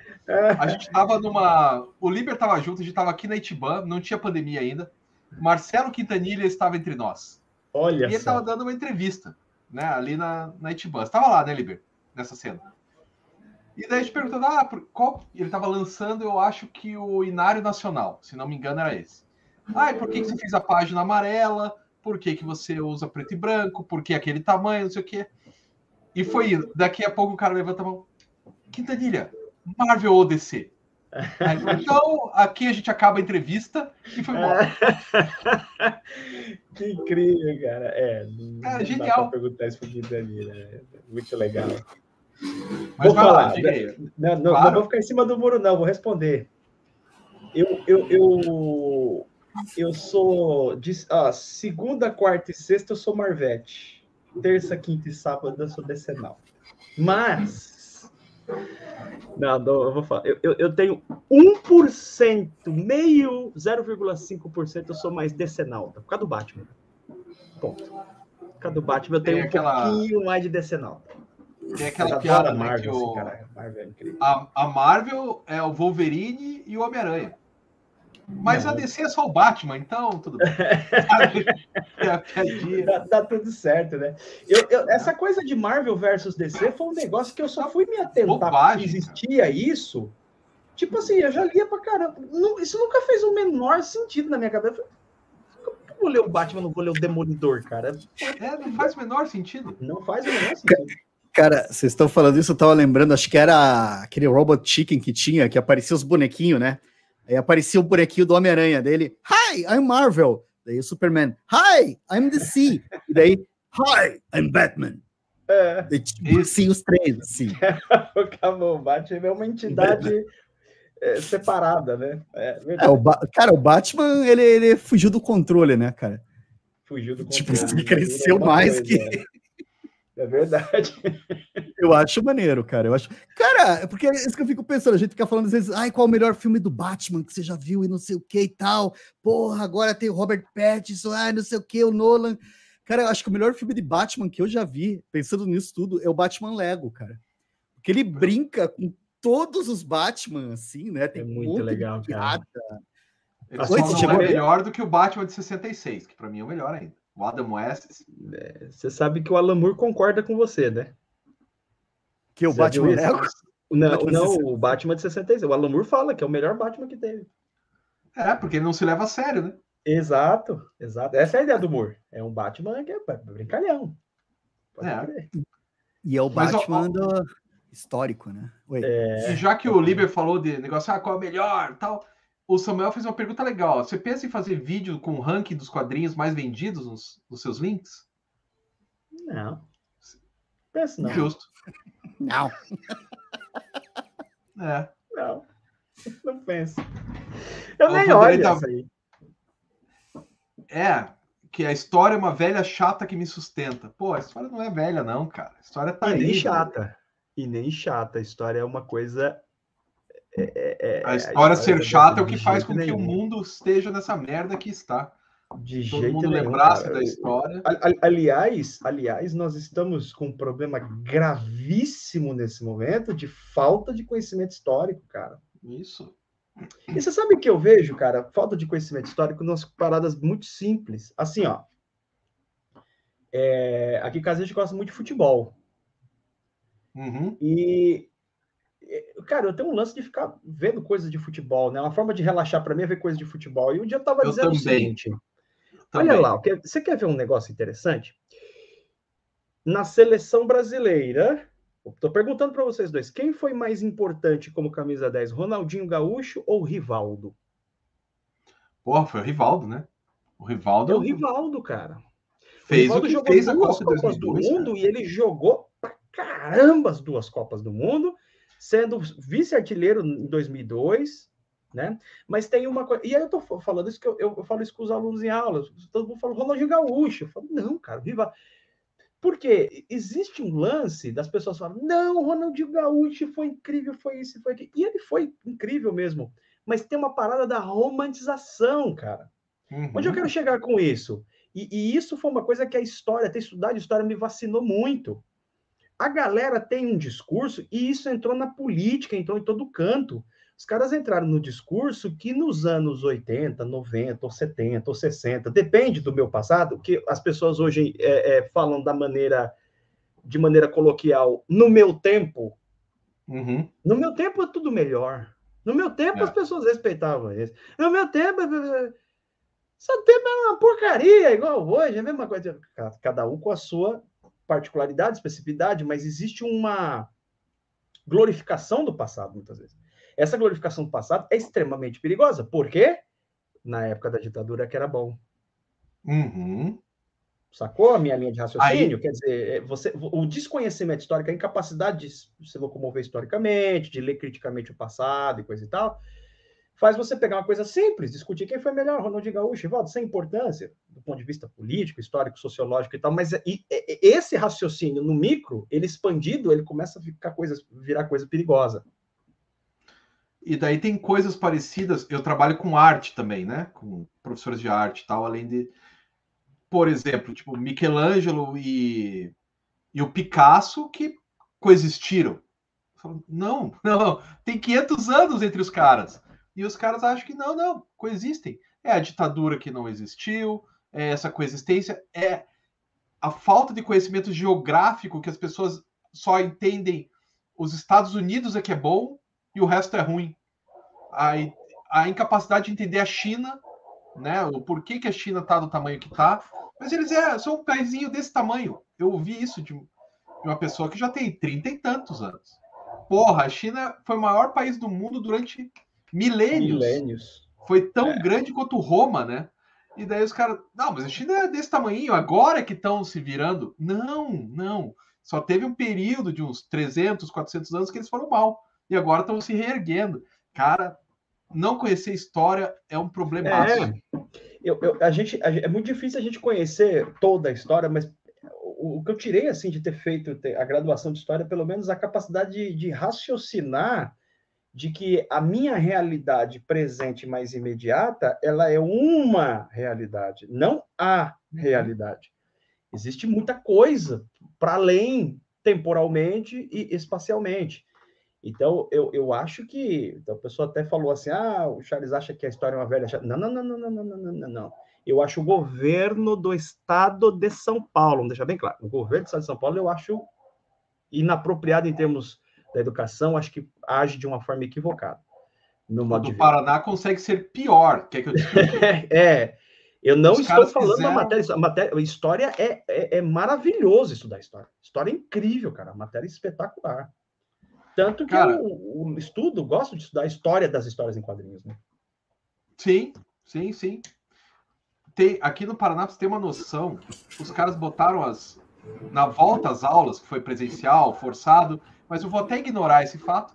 Colocam lá 50 adolescentes do curso profissionalizante de administração.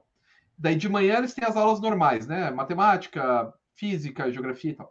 E de tarde eles têm aula de empreendedorismo, essas coisas de administração. Tudo bem? Sabe como que essas aulas são ministradas? Com uma televisão. Coloca uma televisão, que uma empresa foi contratada para gravar as aulas, fica a televisão ligada. Com tá um bando de gente de 15 anos. Você acha mesmo que alguém de 15 anos vai prestar televisão? Primeiro, não tem nem som suficiente para segurar uma sala. Segundo, que aos 15 anos, cara, você não presta atenção nem do professor te tacando um giz na testa. Você vai prestar atenção numa televisão e acha, não, estamos inovando, estamos inovando. Se o estado de São Paulo é ruim, cara, do Paraná é, uma, é campeão. É. Campeão. Cara, eu, eu achei engraçado, desculpa você interromper, mas foi aquela coisa, né? O, o Charles falou: não, porque o estado de São Paulo, o governo do estado de São Paulo. Aí o Escama, não, mas no Paraná. Daí eu me lembrei daquela coisa, pô, tá frio aqui. Não, mas em Curitiba. Ah, é verdade. É verdade. Não, pode, não, pode, falar, né, não pode reclamar aqui. Não, mas no Paraná. É, é tem, tem, tem, essa questão também. Mas é esse o ponto, a matéria histórica em si é maravilhosa, é uma coisa incrível. Tá, daí voltando aqui, ó, o Aurélio tem uma pergunta bacana, assim, você acha que o brasileiro tem preconceito contra quadrinhos europeus? Não, eu acho que o brasileiro tem desconhecimento dos quadrinhos europeus. Isso. É isso, tá? Porque a gente vê que, se, se fosse assim, a editora Pipoca e Nanquim já tinha quebrado, a editora Comic Zone já tinha quebrado, a Veneta já tinha quebrado. Veneta, é. A gente vê que o, o, o, Isso eu tenho conversado até com quadrinistas que moram na Inglaterra, que moram em Portugal, conversando com uma galera assim. É, você falou assim que os brasileiros têm uma. É muito, o brasileiro aceita as coisas, né? Tem uma, uma forma assim, de, de, de acolhimento mesmo. Quando descobre aquilo, acolhe parece hoje meio né, banal e tal, mas se a gente lembrar, cinco anos atrás, ninguém falava em Alberto Breccia, ninguém falava em uhum. Chabuté. Pipoca Nanquim, cinco anos atrás, começou a publicar o Chabuté. Ninguém sabia quem era Chabuté.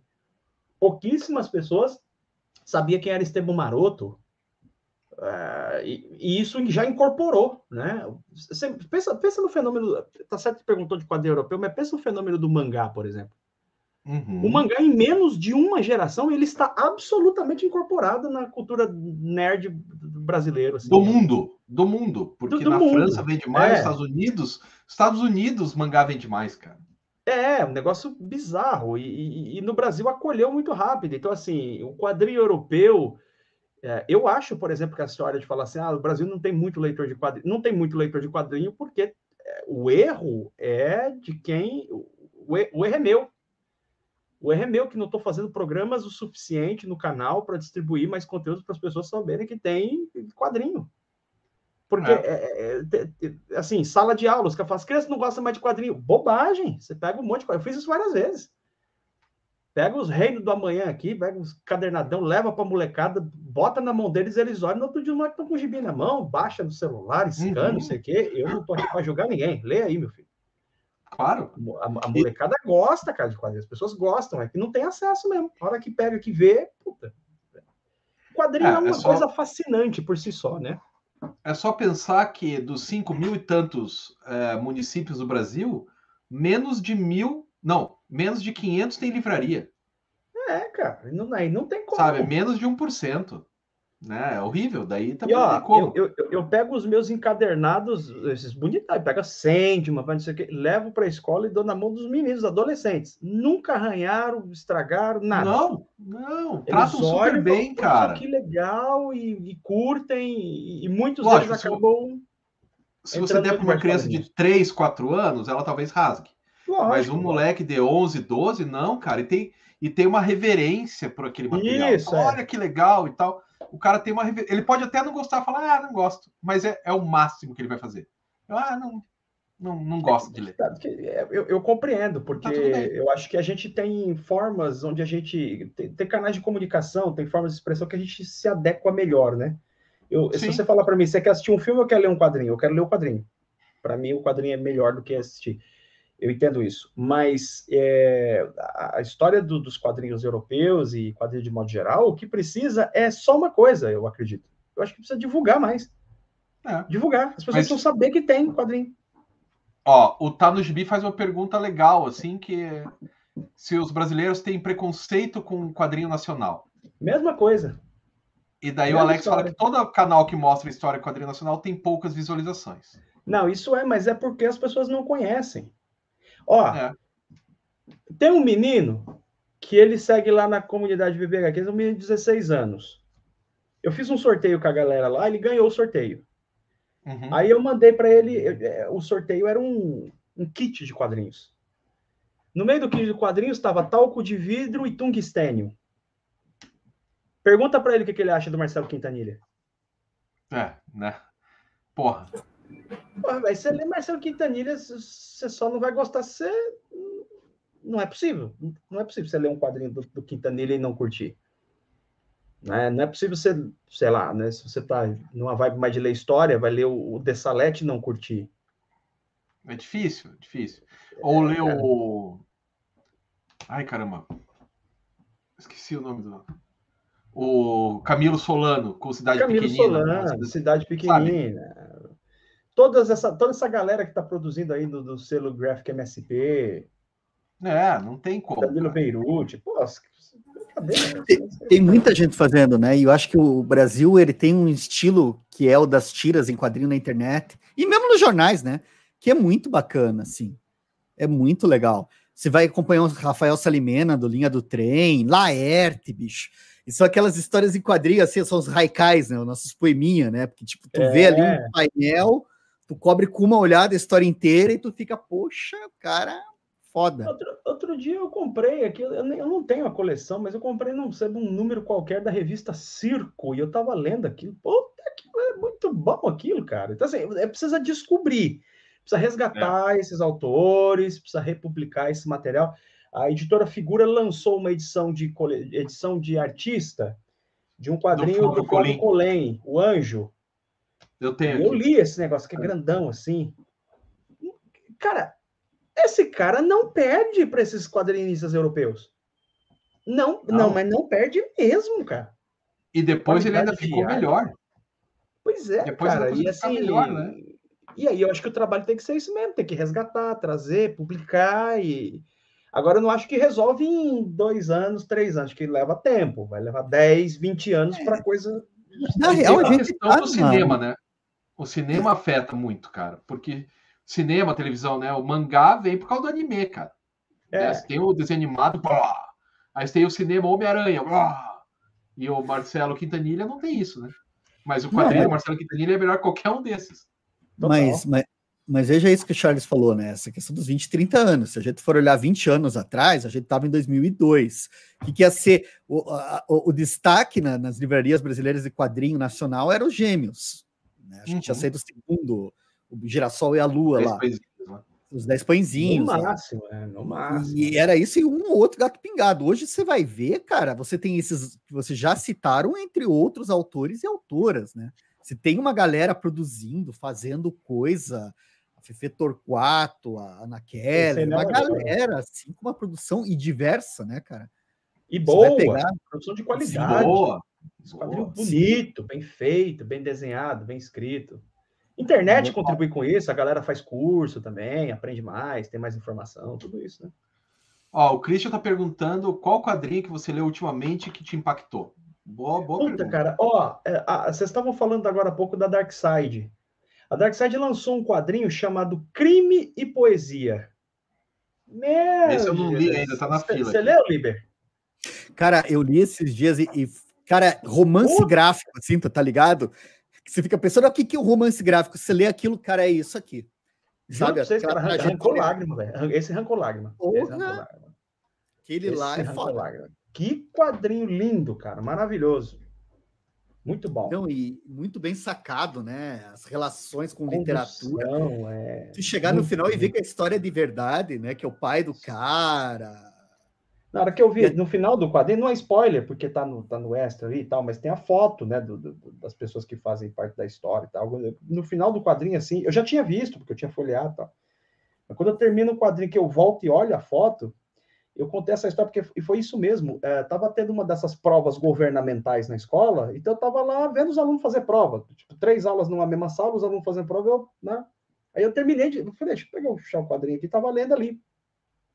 Eu saí assim, meio desesperado, pedi pro corredor, pedi pra tia, fica, cuida aqui pra mim da sala. Eu fui correndo correr pro banheiro, cara, eu tava chorando, cara. Aquilo, eu, eu, sabe, fiquei emocionado com o quadrinho, cara. Muito bonita a história.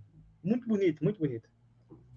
Não, é arrebatadora, né, cara? E sabe que tem um trecho ali que tem uma hora que ele cita, agora eu não me lembro qual autor, que o pai dele tinha essa coisa, que ele queria ser publicado.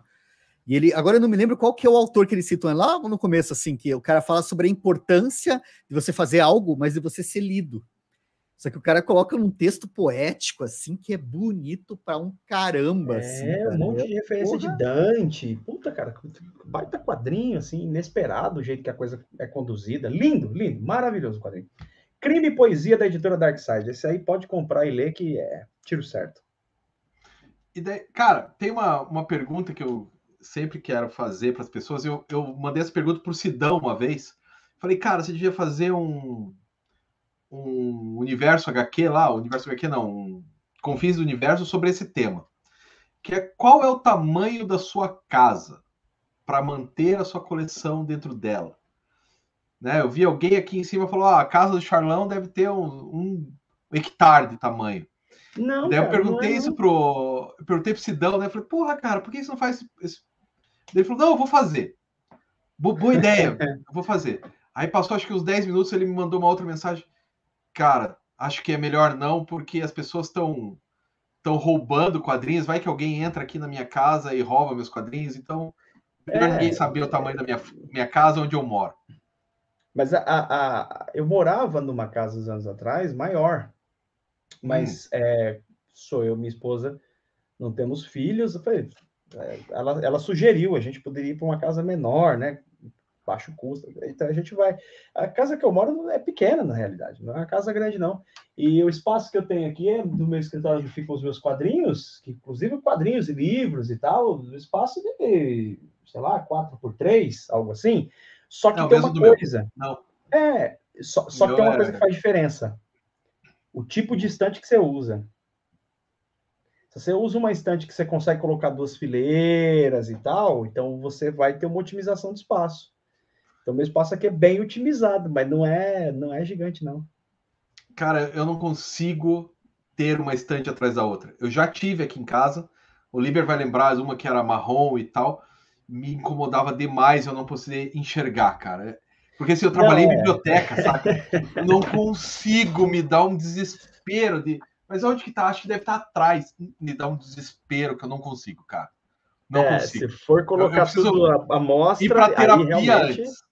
Eu preciso antes ir para terapia para depois fazer essa comprar essas Evolu Kit aí que todo mundo faz propaganda para colocar um atrás do outro. Porque não, eu, eu coloco aqui, eu tenho. E é o problema todas... meu.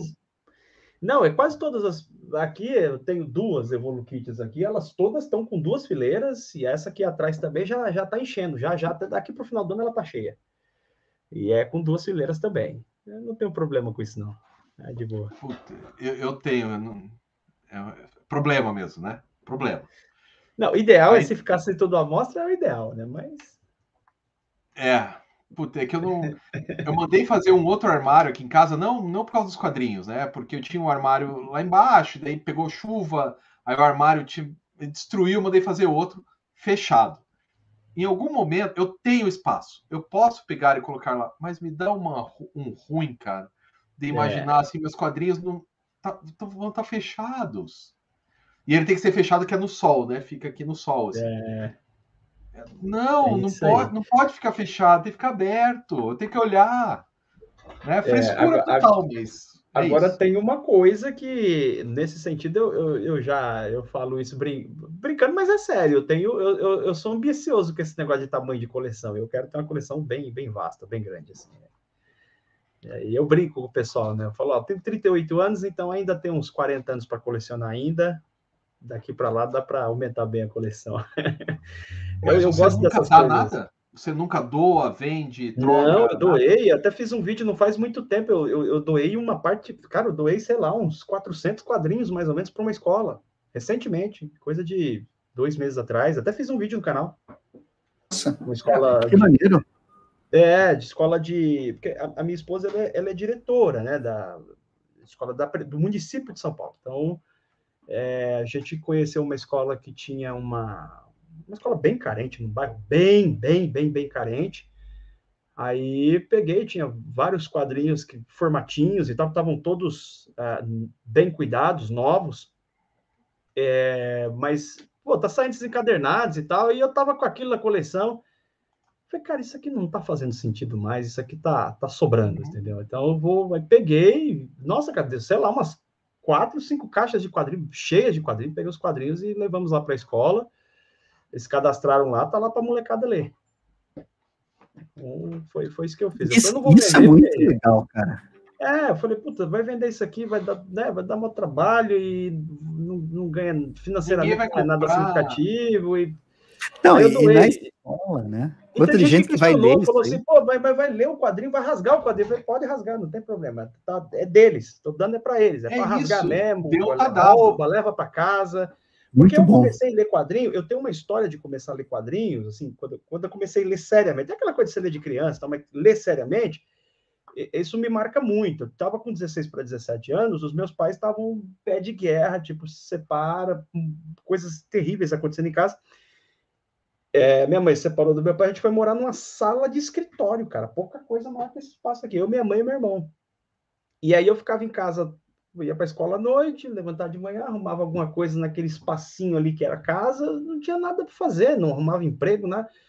O que, que comecei a fazer? Eu comecei a frequentar a biblioteca da minha cidade, uma biblioteca pequenininha. E eu comecei, peguei uma coisa ali para ler, mas não encaixava, procurando alguma coisa. Sempre fui muito leitor e eu estava procurando algum livro para ler. Eu queria ler, mas não encontrava o que ler. Na época, essa biblioteca você tinha que pedir para a pessoa pegar o livro para você. Você não ia lá pegar. E aí eu vi que tinha umas caixinhas assim e tal. Eu falei para a mulher, o que é aquilo ali? Ela falou, ah, é gibi. Eu falei, deixa eu ver. Ela me trouxe um monte de formatinho da Abril ali. Tá tudo fora de ordem. Wolverine, Homem-Aranha. Eu peguei aquilo e eu devorei, cara. No outro dia eu voltei e li mais. No outro dia eu li mais. Passou um mês, ela falou: acabou, você leu tudo.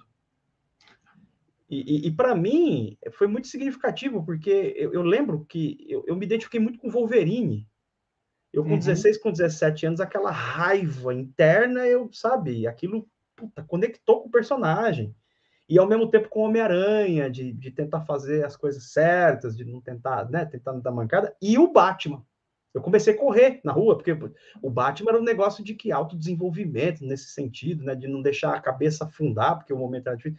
Então eu falei, cara, são os quadrinhos, de certo modo, me salvaram. Então, que nada bacana. mais do que passar isso para frente, cara. Vamos mandar para molecada. Mas vai, vai roubar o gibi, rouba. Vai rasgar, rasga. Não é meu mais, é da escola, dos alunos, eu não tenho mais nada com isso. Se roubou é porque gostou o suficiente para roubar, né, cara? Esse que é o legal, assim, cara. Preciso e qual... desse. E eu tô para conhecer um nerd ou leitor voraz que nunca roubou um livro, que nunca roubou uma revista, alguma coisa, hein?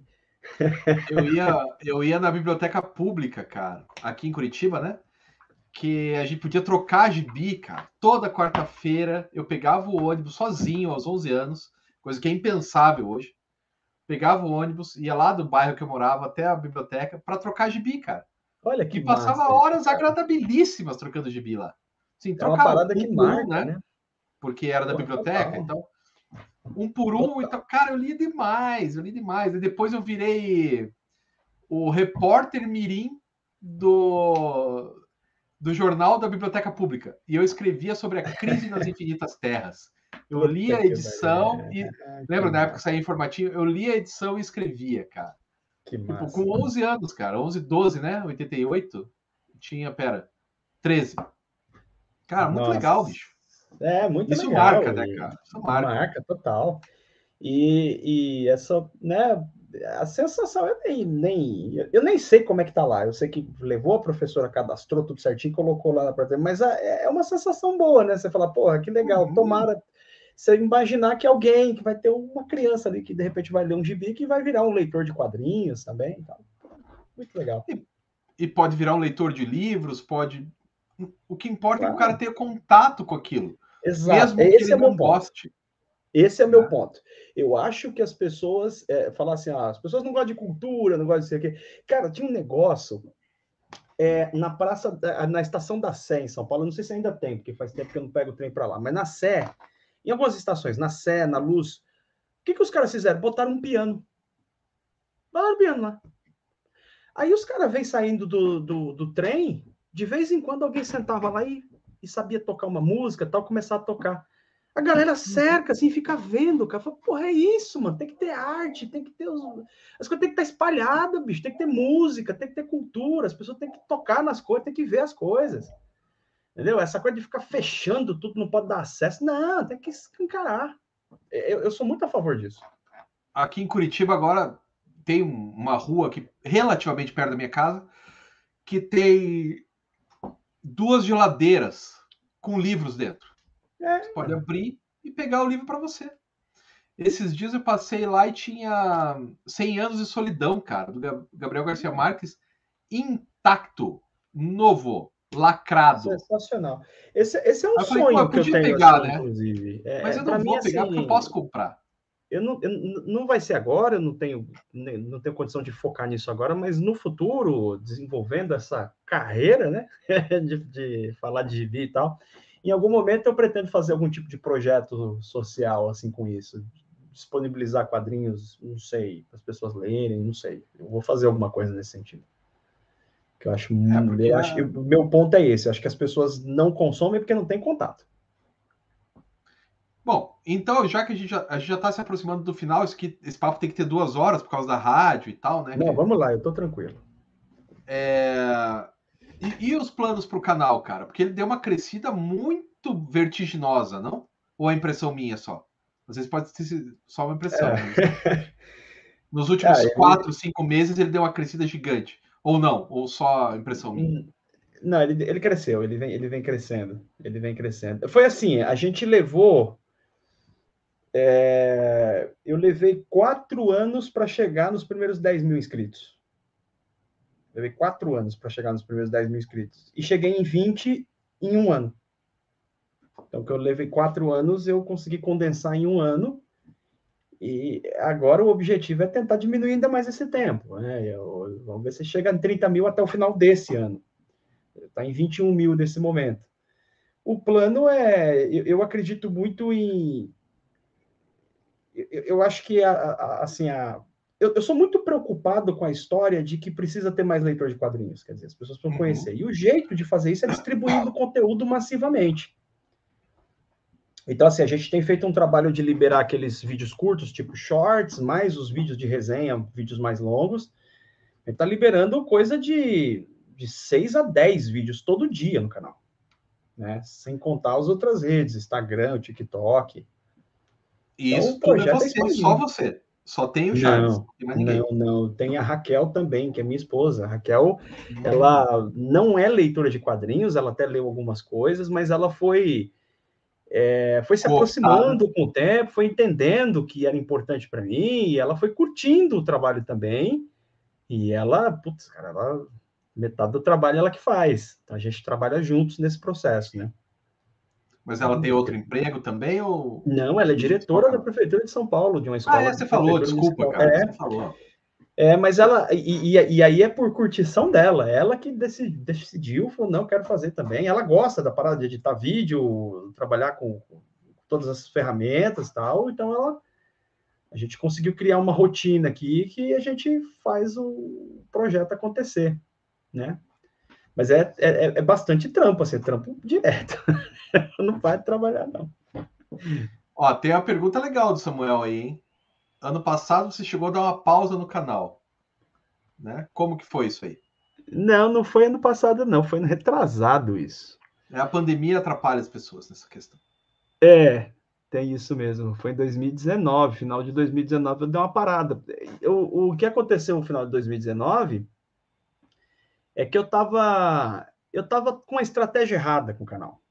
E eu estava fazendo um esforço e o esforço não estava redundando naquilo que eu achava que tinha que ser. E teve um momento que eu dei uma desanimada mesmo. Eu dei uma desanimada e eu dei uma afastada. Eu fiz, eu, isso aconteceu realmente. Teve alguns outros projetos apareceram, fui testar outras coisas e tal, e saí, dei uma saída. Só que nessa que eu dei uma saída, eh, sabe aquela história do cara que detesta o Brasil até que viaja para a Alemanha? E aí descobre uhum. que bom mesmo é o Brasil? tá ligado? Foi isso, entendeu? Quando eu dei uma afastada assim, que eu olhei o negócio de longe, eu falei, cara, eu não consigo ficar longe dessa parte, é impossível pra mim. As pessoas até perguntam, quando é que você escolheu que você ia trabalhar com quadrinho? Foi quem disse que eu escolhi? O quadrinho que me escolheu. Eu teria feito outra coisa. o, quadrinho, o quadrinho se impôs sobre mim, entendeu? Eu não consigo, não consigo, simplesmente não consigo ficar longe e tal. E aí eu voltei, só que aí eu voltei. É, fui, fui me inteirar mais, estudar um pouquinho mais sobre produção de conteúdo na internet, ver algumas Mas chegou a fazer curso, essas coisas ou não? Fiz, só... alguns cursos de, de, de, YouTube mesmo, de produção de conteúdo, é, produção de capa, de título, tem uma série de macetes né, no YouTube que fazem toda a diferença, né? Então eu fui estudar isso aí, fui para cima, daí eu começou a dar resultados melhores aí. É, isso é, é, é bacana. E daí Porque assim, eu não me lembro de teus vídeos serem editados, cara. Ele tem corte só. Mas não tem edição. Não, não, não. Eu, eu cheguei a fazer. Não, não dá vídeos... tempo, né? Não, mas eu já cheguei a fazer vídeos com bastante edição. Por alguma razão, eu fiz esse teste várias vezes. Por alguma razão, o engajamento cai. Eu não sei por quê. Eu já fiz vídeos assim cortados, bonitinhos, com aproximação de tela, com música de fundo, com efeitos e tal. O engajamento cai. Aí, uma vez eu, eu, conversando isso com um amigo meu, ele falou assim: é porque você tem um jeito de falar que as pessoas gostam do seu jeito de falar, você é. engaja com as pessoas do seu jeito é, gritalhão, agitado. Falei, ah, tá bom, então vai assim. Aí parei, eu faço cortes mínimos nos vídeos. Fica menos orgânico, né? Quando é... você corta e. É, e por alguma razão parece que. Isso eu fiz, assim, eu fiz várias vezes o teste. Não é possível, editado o vídeo, o vídeo fica melhor, fica mais dinâmico e tal. Cai o engajamento. Eu faço várias, uma sequência assim de vídeo, ele vai caindo o engajamento. Aí eu volto a fazer o vídeo, eu praticamente só corto as pontas, né? Eu ligo a câmera e vou, né? Sim. Nem um, um furacão. Que nem nós aqui. Que a gente é. é. meio punk também, a gente não faz porra nenhuma. O líder até faz de vez em quando, eu não faço nada. Não tenho é. paciência nem tempo. Não, mas eu, eu, eu, eu, cheguei a estudar, por exemplo, um pouco básico, né? Mas edição de vídeo em várias. Eu sei editar no Sony Vegas, sei editar no Adobe Premiere, sei fazer uma edição assim. Eu até prestei alguns serviços assim para outros canais de, de, outros nichos que não tem nada a ver com quadrinho. Eu cheguei a editar alguns vídeos uma época e tal. Mas com, no meu canal não funciona. Funciona ah, melhor para mim, prefiro assim. Mais espontâneo, né, cara? A e economiza, economiza tira... um tempo, né? Porque você parar para fazer edição e tal é. é eu, eu acho bacana que é achar o tom. Eu, gente, eu pelo menos, tenho experimentado bastante coisa, assim, agora que eu tô achando que eu tô começando. A, que, o melhor, que na verdade o melhor tom é aquele que você se sente melhor para produzir, que eu Exato. acho que é o mais leve, né? Se você é. se desgasta muito fazendo troço, aí não, não, não sei se compensa, assim, saca? É. Então é, é, é isso, é porque assim, para é o teu negócio, né? Vai, vai funcionar diferentemente. Na verdade, quando você começa a pensar nessa coisa da postagem da internet, a internet tem uma coisa engraçada, tudo dá certo. Tem gente que fala é, super é, calmo, é, pausado e funciona. Mas por que funciona? Porque não é só o jeito de falar, tem um, tem um mix de coisas ali que cria um, um, combo. Eu, quando comecei a fazer os vídeos, ia fazer vídeo de aquisição, não sei do que, aí eu ficava meio que me segurando, né? Olha, a gente aqui tá meio com vergonha. Ah, pra puta que pariu! É um boxe! A galera curte. Eu faço escândalo, a galera curte. Ficou melhor. Tem ah, uma, é uma pergunta ali, ó, do Alex. Usar bordão ajuda ou atrapalha, no seu caso? Ajuda. O bordão, ele é um jeito de... Eu, eu, eu uso o bordão porque eu gosto de futebol, para começo de conversa. Que time você torce, cara? Sou São Paulino, sofredor. São Paulino e minha esposa é palmeirense. Que Nossa, que merda. Segunda-feira eu tô assistindo. Piora bastante. Né, e, e, ela, e ela assiste mesmo, tipo, ela conhece de futebol pra caramba. Eu tô assistindo o jogo na sala lá do São Paulo, um ganhando 1x0 e ela assim, vai virar, vai Virou. Puta, virou, né, cara? Virou. Que merda. Que é, eu, mas o, o, o lance do, Vamos pensar um pouco do futebol. O cronista de futebol, o narrador de futebol, ele usa o bordão para quê? Para marcar. É uma das uhum. formas de, de marcar né, a, o que ele está narrando e tal. Ele não precisa ficar pensando em frases novas o tempo todo, toda hora, para tudo. Ele tem uma frase. Então, aqui no, é, no Sport TV, lá, por exemplo, tem o Milton Leite que fala, né? É, Meu Deus, que vergonha, né? Ele vai, ah. tem os bordões dele e tal, né? Então, eu uso alguns bordões também para marcar uma coisa. Então, eu vou começar o vídeo. Eu sei que para dar um, uma, uma energia maior no vídeo, eu tenho que começar forte. Então, eu começo forte. Salve, salve, galera! Eu vou começar. Isso é um jeito de me dar um start, assim. E aí, quando eu vou fechar o vídeo, eu também tenho aquela coisa. Beijo na do seu coração. Tchau, tchau. Aquilo, para mim, ajuda a metrificar na minha cabeça a sequência do vídeo. Ah, e ajuda você também, né? Tem isso. Sim, sim, sim. Pra, exatamente uma... para você não ter que pensar todos os detalhes, toda hora ter que repensar alguma coisa, né?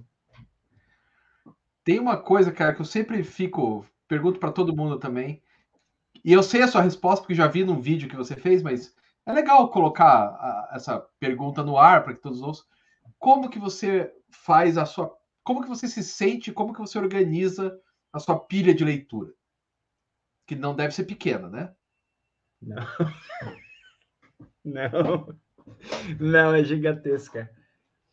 A minha pilha de leitura é o seguinte: é, eu tento criar um equilíbrio entre aquilo que eu quero ler e aquilo que eu preciso ler. O que, que eu estou chamando de preciso ler? Se uma editora me enviou um quadrinista.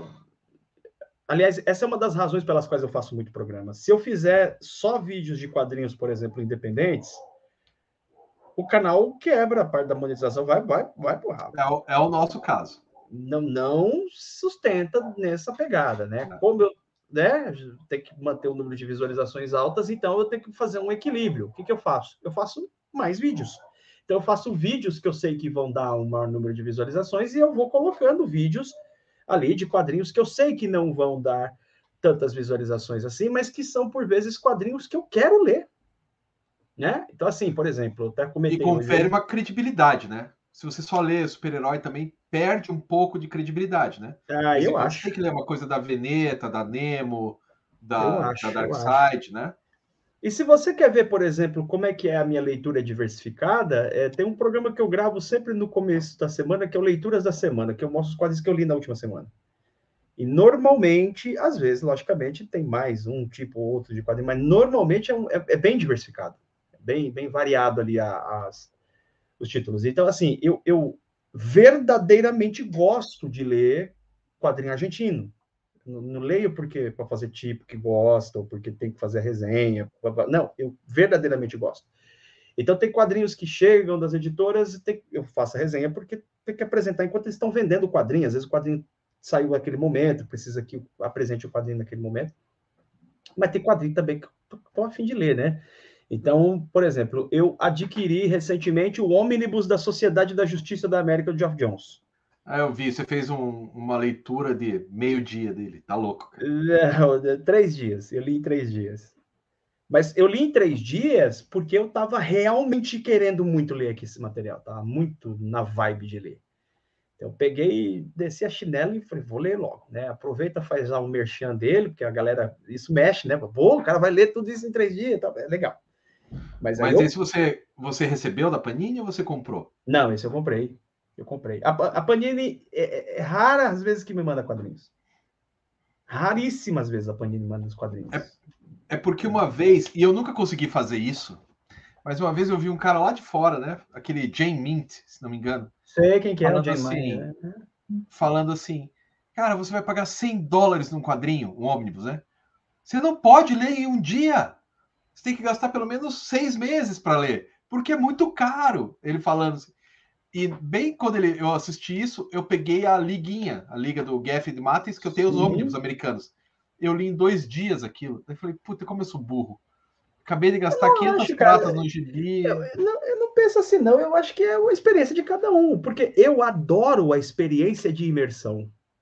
Uhum. Puta, cara, a experiência de falar assim, ó, fechado para balanço três dias que eu vou ler esse ônibus aqui.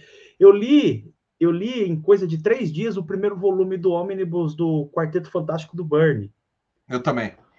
E o Burnie, ele escreve pra cacete, é muito texto naquele ônibus. Puta, bicho, tem, tem página que ele escreve, o, ele tem um recordatório, ele tem o que o personagem está pensando e o que o personagem está falando, cara. Só que, cara, você lê aquilo em três dias, o que você ganha de conhecimento de cronologia, de história, você percebe o, o traço do Burn evoluindo conforme a história avança, uhum. as caracterizações que ele dá para os personagens, o que ele faz com a Sue Richards, cara, ele torna ela de uma heroína. A garota para é, é mulher. Garota, é, é, uma garota quase que, que insossa numa puta de uma personagem, uma mulher forte, cara. Dá ah, mais visibilidade para ela, né? Ah, Total, ah. Né? eu mergulhar na coisa e você eu, eu, sabe, eu, eu, eu, gosto de sofrer um pouco com a coisa, entende? Tá, tá cansado, mas tô lendo ainda e eu tô mastigando aqui. Eu acho muito legal. Acho muito legal essa experiência. Libers, tem mais alguma pergunta aí, cara? Cara, só no, no, embalo aqui de vontade de começar a comentar as coisas, assim, né? Falar que tem tanto gibi, tanta ideia que dá vontade de trocar, né? Você falando desses ônibus aí. Eu ainda não tenho um ônibus, cara. Eu não comprei ônibus. Eu... Pô, eu tenho vários. Até agora. Que eu acho que eu vou pegar esse do Starman aí, que, tá, que apareceu agora, e acho que vai ser a chance de ter a história completa aqui no Brasil, que nunca tinha saído de um jeito decente. Eu tô me coçando para pegar esse daí.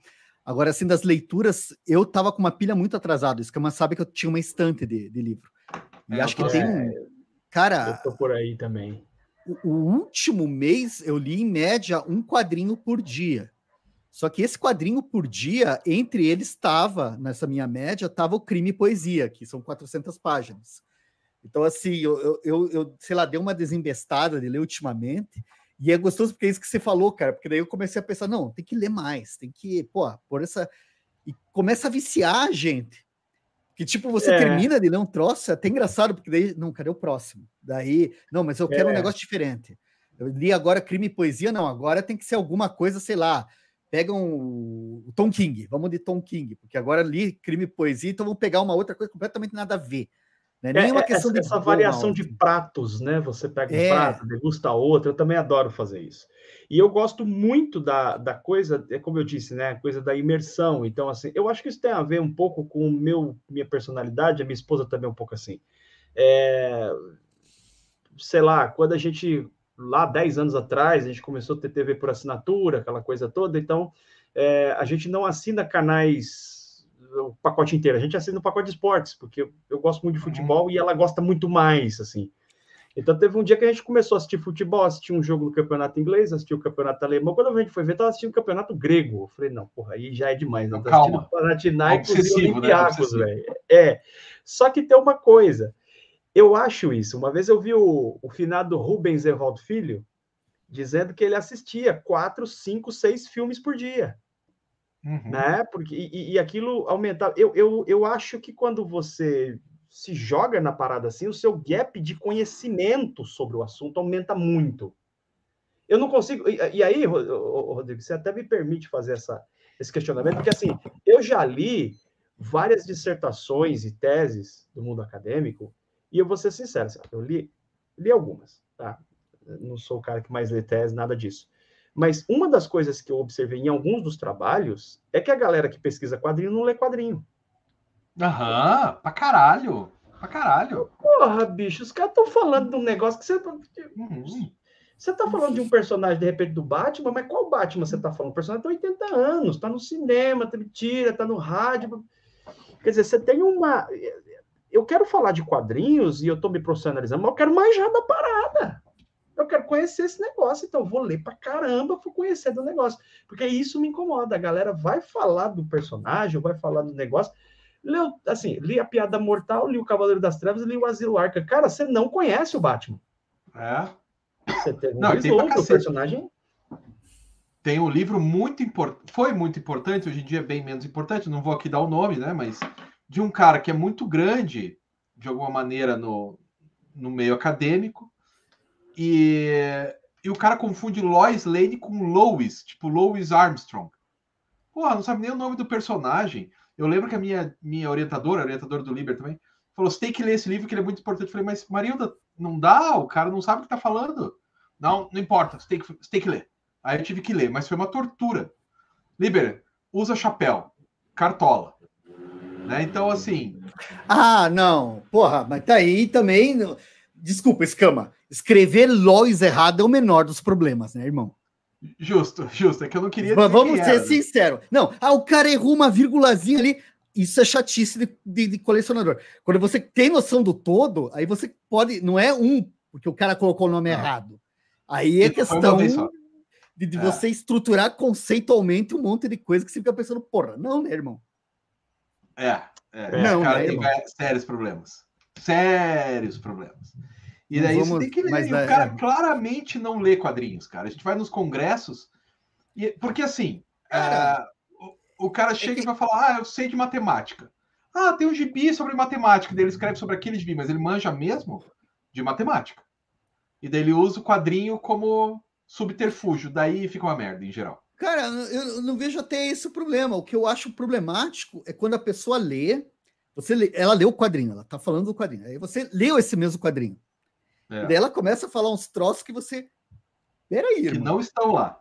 Que, que, nem não qualquer é nem que leitura. não tá lá. É, é assim, tipo, falar Rorschach representa o operário, a vontade de viver do povo. E daí, tipo, peraí. Que gibi que você leu? Onde é. que tá isso? Então, e aí, e aí é que tá o meu problema, porque assim, existe uma ideia que isso está no meio acadêmico, infelizmente, que a ideia é a seguinte, e eu estou falando isso porque eu participei de algumas rodas de debate do meio acadêmico, eu não sou um anti-acadêmico, eu sou um defensor da ciência acadêmica da universidade, porém, no meio dos quadrinhos tinha uma galera ali que estava discutindo qualquer coisa menos quadrinho. Qualquer coisa menos quadrinho. E rolou alguns debates desse tipo assim, né? Ah, o Superman, por exemplo, teve um debate assim. O Superman é uma representação do, do, do imperialismo norte-americano. Certo, mas qual o Superman? Porque o, o, é. o e, e, inclusive o Grant Morrison faz essa análise. O Superman originário, o ali de 1938, o Grant Morrison chama ele de herói socialista. E de fato é. Ele tem uma caracterização muito mais socialista do que capitalista. O que, que eu quero dizer com isso? Pô, a gente não está falando de rigor acadêmico aqui. Então você não pode pegar um personagem de 80 anos que foi escrito por caralhada de gente e falar que ele é uma coisa, tipo assim, né? Como se estivesse jogando tomate no meio da rua. Você tem que avaliar o que, que você está falando, em qual fase, em qual história, em qual época, sob quais circunstâncias e tal. Aí você está fazendo uma análise criteriosa. Essa é uma coisa que me incomoda no meio do, do, do, meio acadêmico. A galera está estudando filosofia, está estudando história, está estudando sociologia, pega aquilo e usa o quadrinho muitas vezes para ilustrar. E eu concordo uhum. que não uhum. é um problema, mas ilustra errado, ilustra mal. Uhum. Pega o quadrinho e força ele para encaixar numa teoria que muitas vezes não tem nada a ver. E que muitas mas... vezes a pessoa não entende também a teoria. Porque eu já li umas interpretações dos textos, aquele, a obra de arte na reprodutibilidade, do Walter Benjamin, cara. Sim. Já viu o pessoal usar o texto de um jeito que eu. Para, cara. Você não entendeu o gibi, não entendeu o texto do cara. É. E quando Mas você assim, pega não é só com quadrinhos, né? Não, claro que eu, não. Eu trabalho com educação, né? Eu estou no doutorado em educação. Educação e novas tecnologias. Então, o que tem de gente falando, não, metodologias ativas, sabe? Coloca a mão assim como se fosse uma coisa, e não é sabe? Não, não quer dizer nada, é um termo insosso, você tem que definir o que é. É que nem o Superman. Não, o Superman. Não, qual o Superman? Do que você está falando? Exato. Na educação, o termo é metodologias ativas. Não quer dizer porra nenhuma e todo mundo usa, porque não sabe o que está falando também. É tipo um termo. É tipo um MacGuffin, né? Aquele termo do cinema Isso. que é um, é, é, é, um nada, né? Mas as pessoas ficam atrás daquilo e parece que é uma coisa preciosa, mas ninguém sabe exatamente o que é, né? Então, é um eu, quadrinho eu, eu quântico. É, é eu, eu, eu, li coisas assim, teses, livros e tal, as pessoas faziam algumas comparações muito esquisitas, tipo assim, pegava um personagem para comparar com outro. Eu já vi, por exemplo, acadêmico comparando que o Demolidor é o Batman da Marvel. Eu falei, oi? Não, não, não, não, não tem nada a ver um com o outro. Qual que é a relação não, mas aí, é aí até vai. E, e quando o cara fala que os egípcios faziam quadrinhos por causa do jeito que eles escreviam? Não, amigo. Não. Não, você pode, você vê, você vê antecedentes de comunicação com arte. Os egípcios, quer dizer que os egípcios não faziam, pelo amor de Deus, né? Os egípcios não faziam de quadrinho. Essa é uma então, coisa que me incomoda. Então, assim, eu busco mesmo ler muito, até porque comecei a ler mais velho. Eu não comecei a ler lá com 8, 9, 10 anos. Eu comecei a ler já adolescente, ainda tive uma pausa durante um tempo, e quando eu montei o canal, pô, já tô com 3.8, então não pode ficar perdendo muito tempo. Então eu leio pra cacete mesmo, vou para cima, e se eu não leio 300 páginas por dia, pelo menos, eu acho que tá ruim. Eu fico Justo. decepcionado. Bom, eu tento, é... eu tento ser um erudito dos quadrinhos. Tento, vamos ver se chega lá. Como, como Humberto Eco era dos livros, né? Chato, é... Humberto Eco era chato, mas era bom. É. Né? Não sei se você já leu a, a Misteriosa Chama da Rainha Luana, não, que é o livro do Humberto Eco. É que, assim, é, é, um livro que tem, acho que, 600 páginas. Eu, até, eu, eu tenho o livro aqui, eu tive que ler ele no doutorado, cara. Senão não, não teria lido, não. Tem 500 páginas. E o livro começa assim: é um, é um livreiro de sebo, dono de um sebo, que tem um AVC. Isso as primeiras cinco páginas. Tem um AVC. E daí, quando ele retorna do AVC, ele não lembra de nada, só dos livros que ele leu. Então, são 440 páginas, é, 540, sei lá quantas páginas são, só do Humberto Eco falando de todos os livros que ele leu. É só isso. Ele se coloca no papel desse livreiro e fala: ah, o primeiro livro que eu li foi tal, e o segundo foi tal. E o Lazarento tem uma memória filha da. Cara, olha a largura desse livro. E é só isso, é só ele contando todos os livros olha e como, quadrinhos que ele olha leu. Olha como eu li pouco, né? Tipo assim, olha como eu li pouco. É, é Humberto é. Eco, né? Mas vou é te falar Eco, que já. eu vou te falar que eu tô preferindo ultimamente um pouco desse pedantismo do que da ignorância que graça por todo lado, que os caras não lê nada. Tô preferindo isso aí, viu? Sinceramente. Justo, é, justo. É, é, é, é essa... melhor ler mais. É que essa ideia do Superman ser um agente do capitalismo é do Humberto Eco, né? Do Apocalípticos Integrados. Que ele estava lendo ali Sim. na década de 60, né? 50 para 60. Não, Daí ele fala uma coisa. Como é que é? Se o, a fome mundial não importa para o Superman, mas se assaltam um banco, é um trabalho para o Superman. É, é, então, mas aí assim, né? É, isso ele tá falando baseado num conceito geral de Superman. Só que quando você começa é. a ler os quadrinhos de Superman, você vê que não é assim, tem outras coisas. Eu sou, eu tenho, eu tenho estudado um pouco, fiz alguns cursos assim de, de curiosidade, até por uma questão pessoal, sobre neurociências, funcionamento uhum. do cérebro e tal. E, e eu assisti uns cursos com alguns doutores e tal, cientistas que explicam o funcionamento do cérebro, achei sensacional. E, cara, os caras têm um rigor científico que é impressionante. Sabe? Os caras. Cara... É rigoroso, cara. Eu acho que as ciências sociais, às vezes, escorregam um pouco nisso. História, história eu tenho a sensação, você está dentro da academia, você pode me corrigir se estiver errado, mas parece que historiador menos. Parece que o historiador é, é um pouquinho mais rigoroso e tal porque isso me incomoda, entendeu? Eu posso falar? Isso não é diferente de falar que a Terra é plana, meu Deus do céu. É a mesma coisa, só muda a proporção. O cara vê um negócio e fala, ah, isso aqui é tal coisa. Falo, mas está baseado em que que você está falando isso? Numa história é, o cara que parte da premissa dele para achar a teoria e não o contrário, né? Você tem que mostrar Por que as que coisas. A Terra é plana? Porque eu acho que é. É. você, já, você já leu aquele A Árvore do Conhecimento, do Maturano e Varela? Puta, já vi esse livro, mas nunca li, cara. Olhe, se você está interessado nisso, cara, é, são as bases biológicas da compreensão humana. Vale muito a pena, cara. Que massa, cara. A Árvore do Não, é. Conhecimento é... do Humberto Maturano e Francisco Varela. São dois, acho que colombianos, cara. Sabe que eu não sei de onde eles são? Não, chilenos. Dois chilenos. Do caralho, livraço, cara. Para isso que você está falando aí. Mas, ah, total. Mas assim, a gente precisa encerrar, já estouramos o tempo. Eu, eu, queria fazer uma pergunta sobre o Gibi, cara. Que a gente tava todo ah, empolgado vai. aqui falando de Superman. E esses Mas dias é... aí nessas leituras, teve um que eu li que eu achei muito fofo do Superman, que é aquele Superman contra a clã. Não sei se tu chegou eu, a ler. Eu, eu, não, eu não li ainda, eu sei que, sou, que quadrinho é esse. Esse chamou a atenção de muita gente, eu não li ainda. Cara, porque assim, ele é uma literatura, que o Gene Wang, que fez lá o chinês americano, né? Então é, é um livro, uma série, o formato todo ele é proposto para ah, criança adolescente, né? Criança pré-adolescente. Ele não é assim, ah, o quadrinho, né? Só que, cara, tu vai ler, ele é melhor que muito quadrinho supostamente escrito para um público mais maduro, cara. Porque ele pega o Superman, é, ele se baseou em episódios da série de rádio do Superman. Então é o Superman da série de rádio. Ele pegou um episódio específico e desenvolveu. Daí era um, um, episódio que o Superman ajudava uma família chinesa que estava sofrendo ataques da clã. Esse episódio diz que é real. E Olha, que naquela época, era 1940, a, o rádio, o pessoal que dirigia o programa de rádio do Superman disse que a clã estava subindo de novo nos Estados Unidos, né? De, de, de, exibição, de conquistar, porque é mais ou menos que nem a extrema-direita aqui, né? E daí tal. E daí os donos do episódio, o pessoal da produção do programa decidiu fazer o Superman tomar partido e se levantar contra a clã.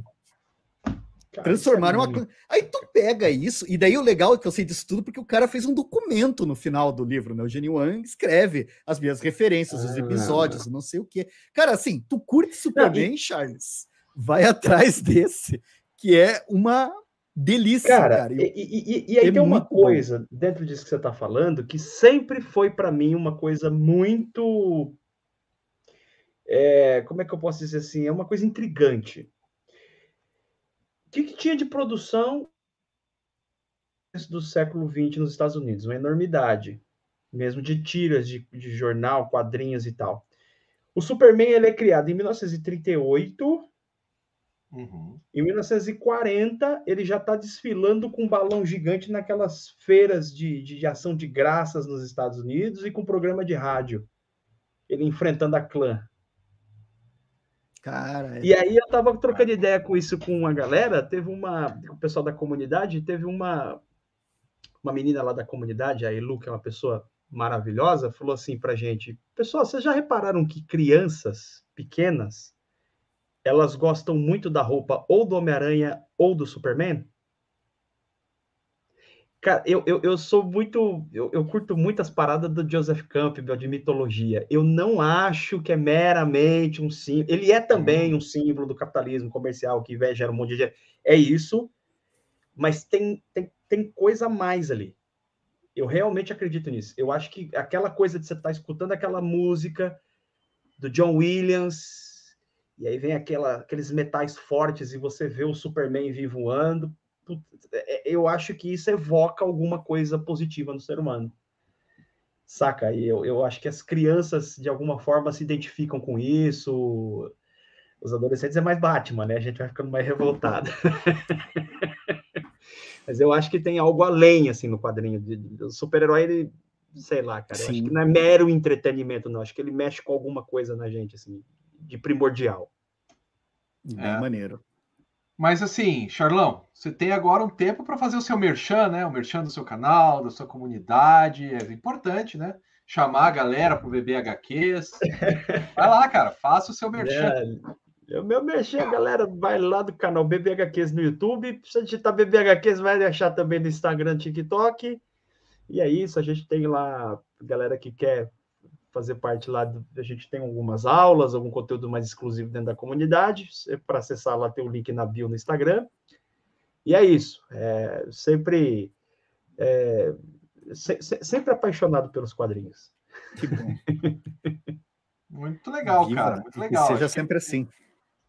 Vale a pena. Eu, particularmente, assisto o teu canal todo dia, como eu disse, na hora do almoço, né? Vou almoçar, ligo ali, vejo um videozinho rápido, sempre eu vejo isso e logo depois eu vejo no YouTube também aquela galera falando de futebol, né? Falando do Corinthians, que também, né? Não... Aliás, não, o Corinthians ganhou 3 a 0 do Santos, só para falar. É. Mas... então, acho que é isso, Charlão. Putz, muito, muito, muito obrigado mesmo por ter vindo aí, cara. É, como eu disse, eu curto bastante teu canal. Acho que o Liber também. Fala lá, Liber. Curti bastante, cara. Eu tava até procurando aqui o Instagram, cara. Qual que é o teu arroba no Instagram? É arroba. Eu, que mudou recentemente, acho que tá arroba CharlesBBHQs. Charles. Agora sim, BBHQs primeiro. É isso ah, aí. não, já tô colocando aqui, eu tava procurando, já achei. Pô, maneiro, cara. Cara, super legal conversar com você. Adoro essa tua energia. Cara, a minha vontade é ficar falando de e a gente começa a falar, ah, leu aquele, leu esse, e acho que essa é uma das melhores coisas da comunidade, cara. Essa troca, assim, é muito é. legal. Muito obrigado por, por, por, ter participado aqui do programa com a gente. Foi eu bem legal. Que, eu acho que no final das contas a gente faz tudo o que faz para isso, né? É para ler quadrinho Sim. e depois contar para alguém o que, que a gente leu. Porque é muito ah, é é... essa conexão, né? Uhum, muito bom, cara. Valeu demais. Obrigado. Ah, vamos te convidar mais vezes, tá? Se puder, isso, vamos fazer uns programas temáticos aí. Para mim, eu, eu, eu já falei, eu fiquei muito contente quando recebi o, o convite e sempre curti muito o trabalho de vocês, até porque eu, eu já cheguei a falar isso com o Rodrigo, não sei se o Rodrigo vai lembrar, eu falei assim, vocês são acadêmicos, mas não tem aquela coisa, né, formal, é um papo mais, mais rock and roll, mais leve, total, tal, total. E, é mais, mais livre nas ideias, né, E eu gostei gente, muito de conversar com vocês, até por conta dessa liberdade de ideias, né? Pensamos diferente sobre alguns pontos e tá tudo claro. bem. E, e, e, cara, e como tá fazendo falta isso hoje no mundo, né? Sim. Isso tá sim, fazendo muita falta. Infelizmente, sim, cara. Então, eu, eu que agradeço é imensamente aí. O prazer de estar com vocês aqui foi bem, bem, bem significativo para mim. Oh, valeu demais, pessoal. Charlão, ah, o... Liber, galera. Então, vamos. Gente, Adiós. valeu. Obrigado.